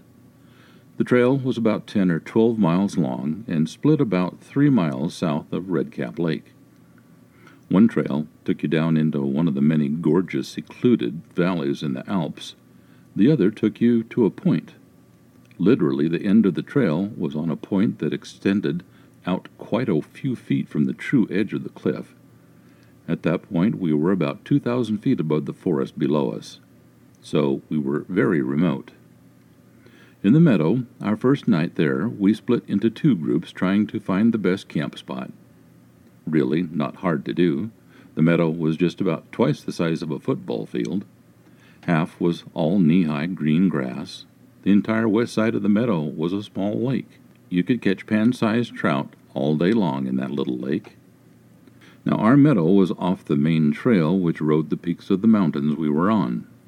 You walked down into this meadow from the north end, and as you walked, you got a bird's eye view of the entire area. At the south end of the meadow was an extremely rocky cliff that rose above the lake about 200 to 300 feet, with the forest ending right at the edge at the top. So now you understand the area a little as I tell this story. We were just finishing our nightly session to end the day around the campfire. Both campsites were at the south end of the grass, near the rocks, not far from one another. Everybody had just grown quiet as we all were drifting off to sleep.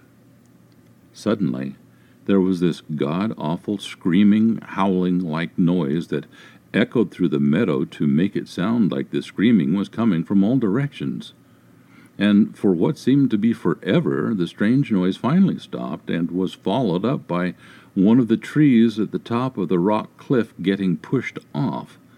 I swear that tree must have hit every single rock that was in its path on the way down and as it grew closer, the more petrified I became due to its sounding like it was right on top of our camp.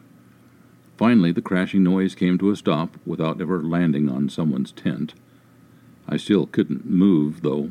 I was frozen position, and I still couldn't move, though.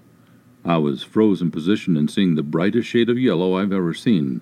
I think the others were too. Nobody wanted to come out of their tents, but everybody wanted the reassurance of the others the rest of the night was uneventful.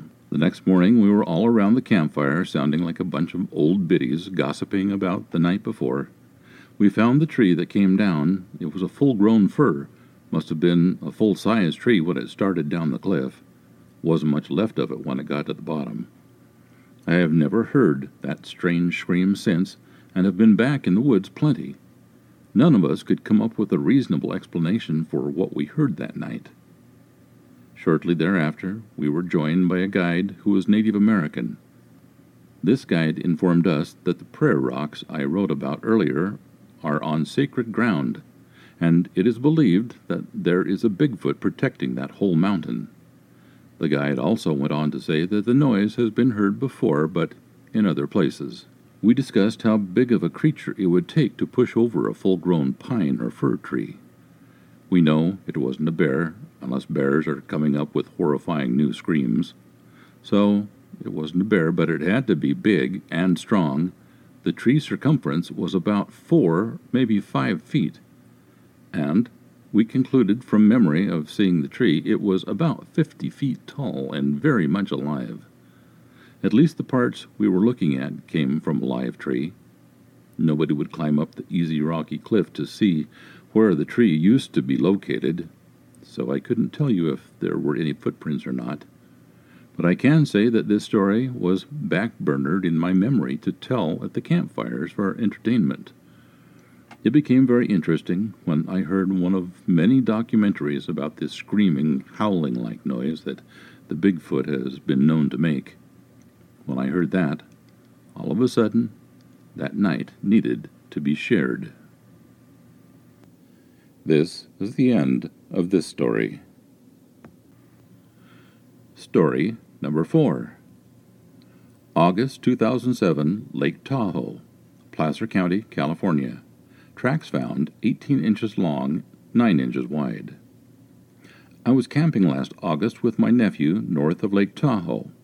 We had been in a moderately developed campground, Crystal Peak Overlook, about 20 miles northwest of Reno, Nevada, where we live. There, my nephew made friends with another little boy, and I started talking to the other little boy's grandmother. She told me how her husband and son had found these Bigfoot prints that May along a creek above another nearby campground, Dog Valley Creek. They reported that in one print they could even make out separate toe tracks. They told a ranger who gave them some plastic tape to mark the spot. That got me curious, so we moved camp the next day to Dog Valley, a primitive campground. This is on the dry side of the Sierras at the timberline, which is about 6,000 feet. Generally, the granite soil of the Sierras doesn't sustain much vegetation, but in this area several small streams converge to make a marshy pasture with a lot of biodiversity.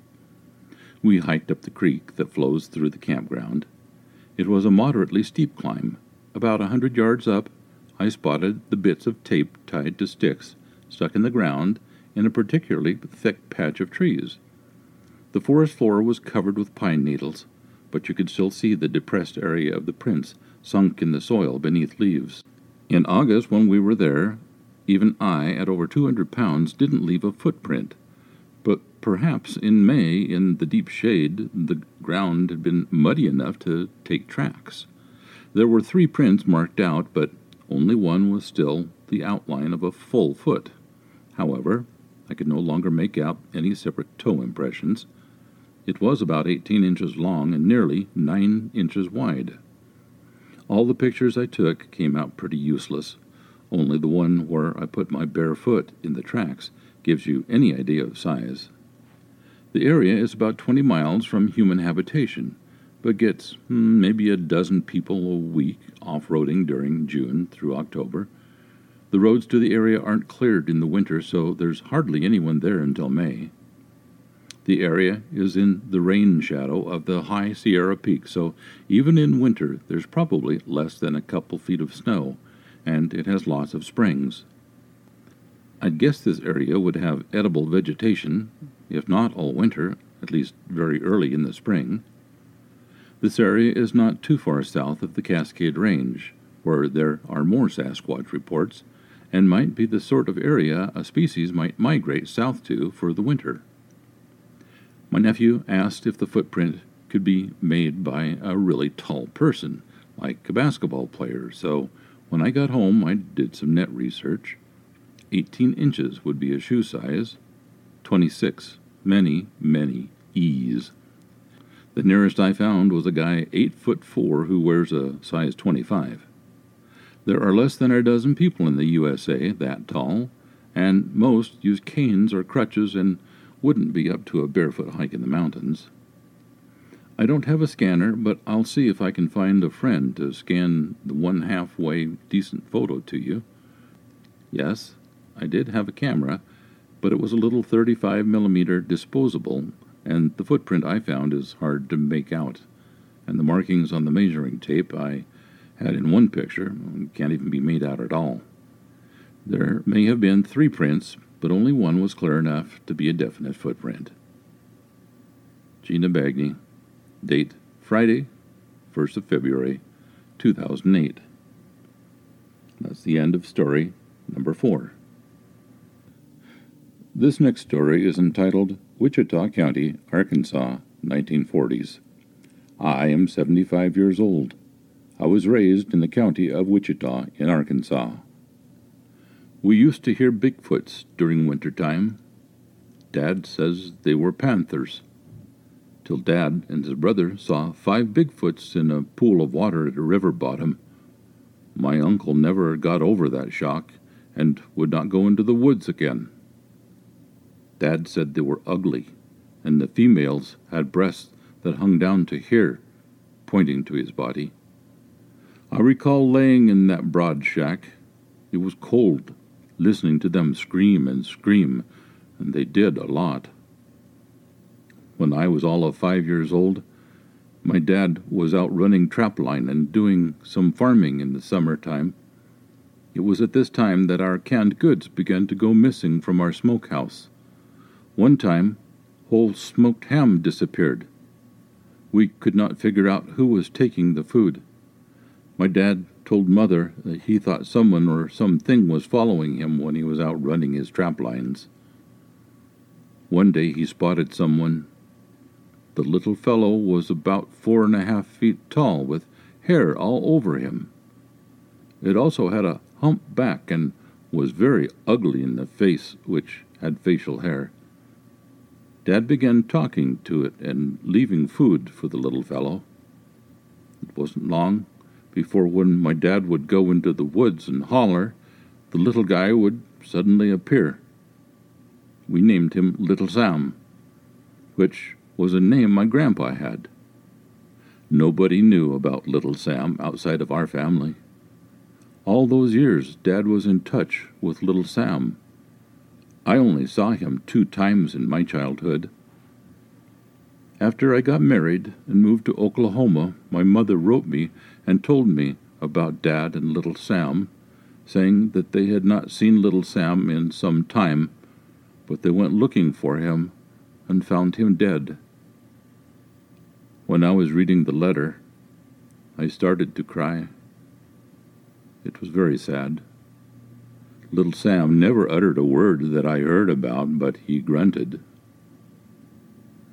This is the end of story number five. This is story number six. Wild Man in McHenry County, Velva, North Dakota, 1908.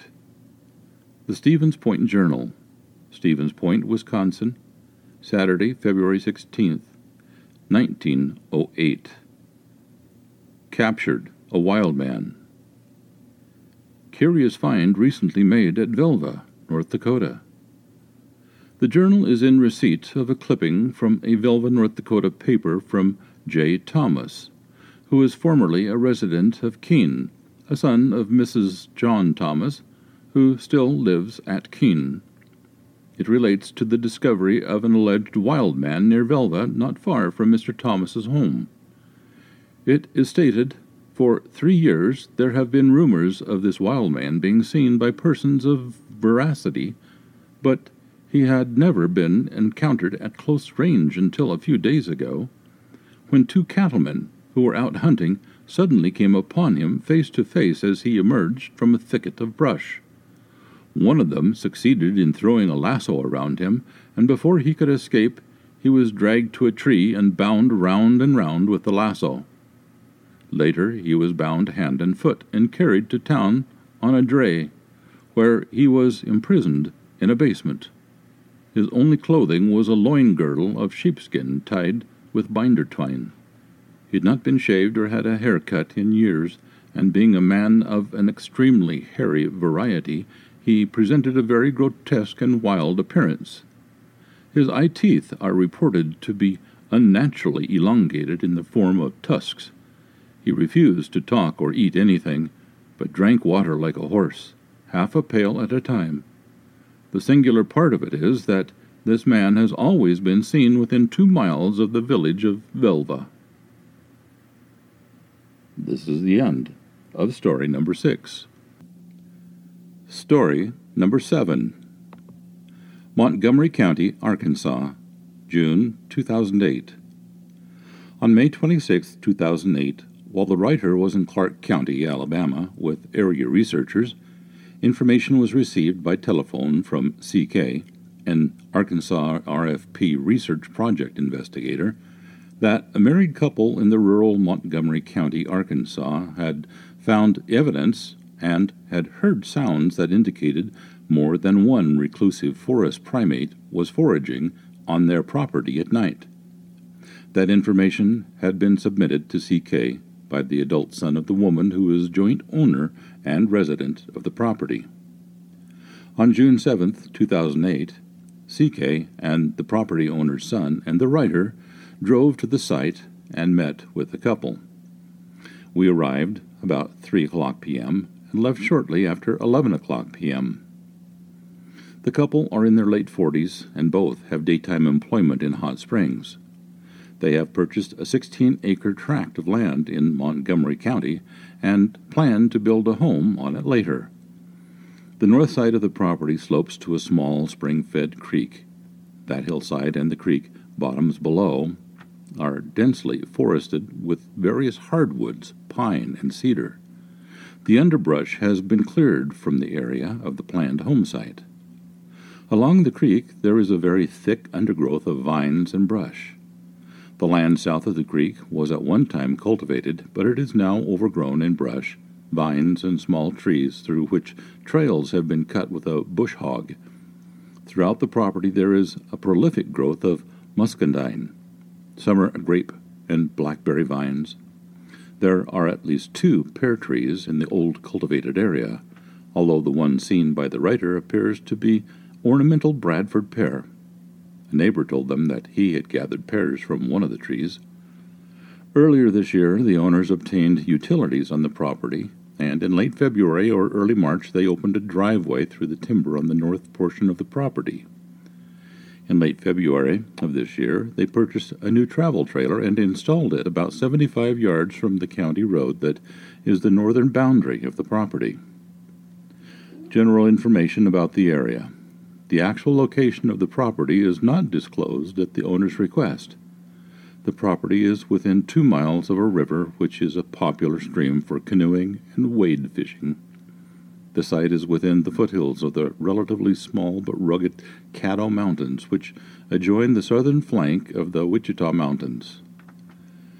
The area contains a large population of deer, turkey, and raccoon. The area has some cougar and no doubt many bobcat. A large male cougar was reportedly killed within one half mile of the property a short time ago. During this initial visit to the site, the writer noted a very fresh cougar track in the dust alongside the county road near the home where a wide, well used game trail crosses the county road. While the area is expected to contain all the other small animals and birds common to this part of the state, it was surprising that no coyote sign was seen around the property, and when asked, the owner said they had never heard coyotes in the area. Summary of events After moving into the travel trailer, the owners built a wooden porch patio underneath the trailer's retractable awning. While neither of the residents are hunters and neither own a firearm, they are both avid bird and animal watchers. They have installed feeders for birds and began putting out dog food and scraps for the raccoons. For some time, the couple had been spreading corn on the ground in a spot in the woods in front, east of the trailer, and at another location on the opposite side of the trailer as food for the deer. Sometime after they started putting out corn for the deer, they found a carcass of a deer near the west side feeding area. The witnesses stated that one of the deer's front legs and its head had been torn off. The head was found a few yards away, but the leg was partially eaten nearby. Both of the deer's back legs were broken, and much of its hind quarters had been eaten before the carcass was found. They stated the deer's body cavity and stomach had been torn open, and the internal organs had been removed. There was undigested corn and corn mush inside the body cavity and spilled outside the carcass. When the carcass was again viewed the next day, they saw fresh blood and an exposed shoulder blade, which indicated something had fed on the carcass overnight. A week or so later, another deer carcass was found at the other baiting site in front of the trailer. Both of the deer's back legs were broken, and the carcass torn open and partially consumed. Shortly after finding the last deer carcass, the couple stopped putting out corn because they thought a cougar was ambushing the deer at the baiting locations. A day or two later, the couple found an injured dog lying beside the porch early one morning. They don't own the dog. When they stepped outside, the dog managed to get up and walk away, but there was a large bloody area on the ground where it had been lying. Shortly after seeing the injured dog, they found out that another dog, a Rottweiler weighing close to 200 pounds and belonging to the neighbor, had been attacked or otherwise injured. Something had torn off one of that dog's back legs. According to the couple, the dog somehow managed to return to his owner's home and still was alive. The couple said that now the large dog usually just stays on the porch and will no longer leave the owner's yard. Investigators note when CK and the woman's son and this writer were leaving the couple's home site and driving through the woods road toward the county road the night of the initial meeting, CK, who was sitting in the front passenger seat, told me there was a deer in the woods on my side of the vehicle. I stopped and saw an animal that I at first thought was a coyote moving through the woods. As I entered a more open spot, we saw that it was a large dog. We then drove away. The next night, about 8:30 p.m., the property owner called to tell me that when he went outside early that morning, he found a dog badly injured at the old baiting site east of the trailer. He said that it appeared the dog's back or its hips had been broken. He said at the time that he did not think that the dog would survive, although he said the dog managed to drag itself away the next morning.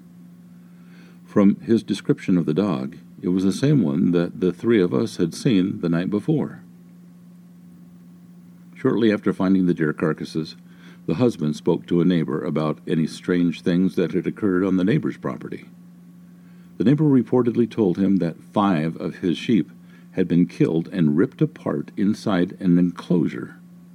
When asked what he thought had killed the sheep, the neighbor said he thought it was dogs because he found some type of terrier inside the enclosure when he found the dead sheep.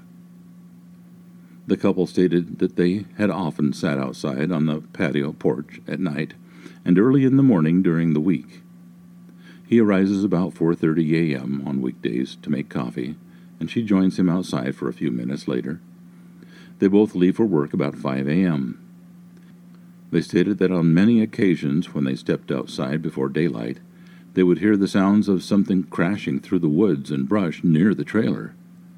They assumed it was deer bounding away, although they thought it was odd that deer would make such noise leaving the area. They said that on several occasions they had heard loud ape or monkey like sounds from the adjoining woods while sitting outside late in the evening and at night. Recently, it became apparent to them that at times the sounds were being made by more than one animal. A few weeks ago, a relative found a very large, about 18 inches long, track in a fire ant hill near the creek. The residents found another such track in one of their small vegetable gardens located northeast of the trailer. On the day of this initial visit, the writer observed two recently made tracks of about the same approximate size in the leaves and soil west of the trailer. The property owners also reported that some of the suet blocks used to feed birds were torn down and removed. They supposed that raccoons had taken the food, even though the couple thought they had suspended the blocks out of the reach of those animals. The husband began using wire to secure the door of the wire suet baskets so that raccoons could not open them if they managed to get them. Although the wife stated she could not open the baskets with her hands after her husband wired them shut, Something continued to tear the baskets down and open them to obtain and consume the suet blocks. Recently, the couple began putting up hummingbird feeders. Two of the feeders are small, but one holds about a quart of sugared water.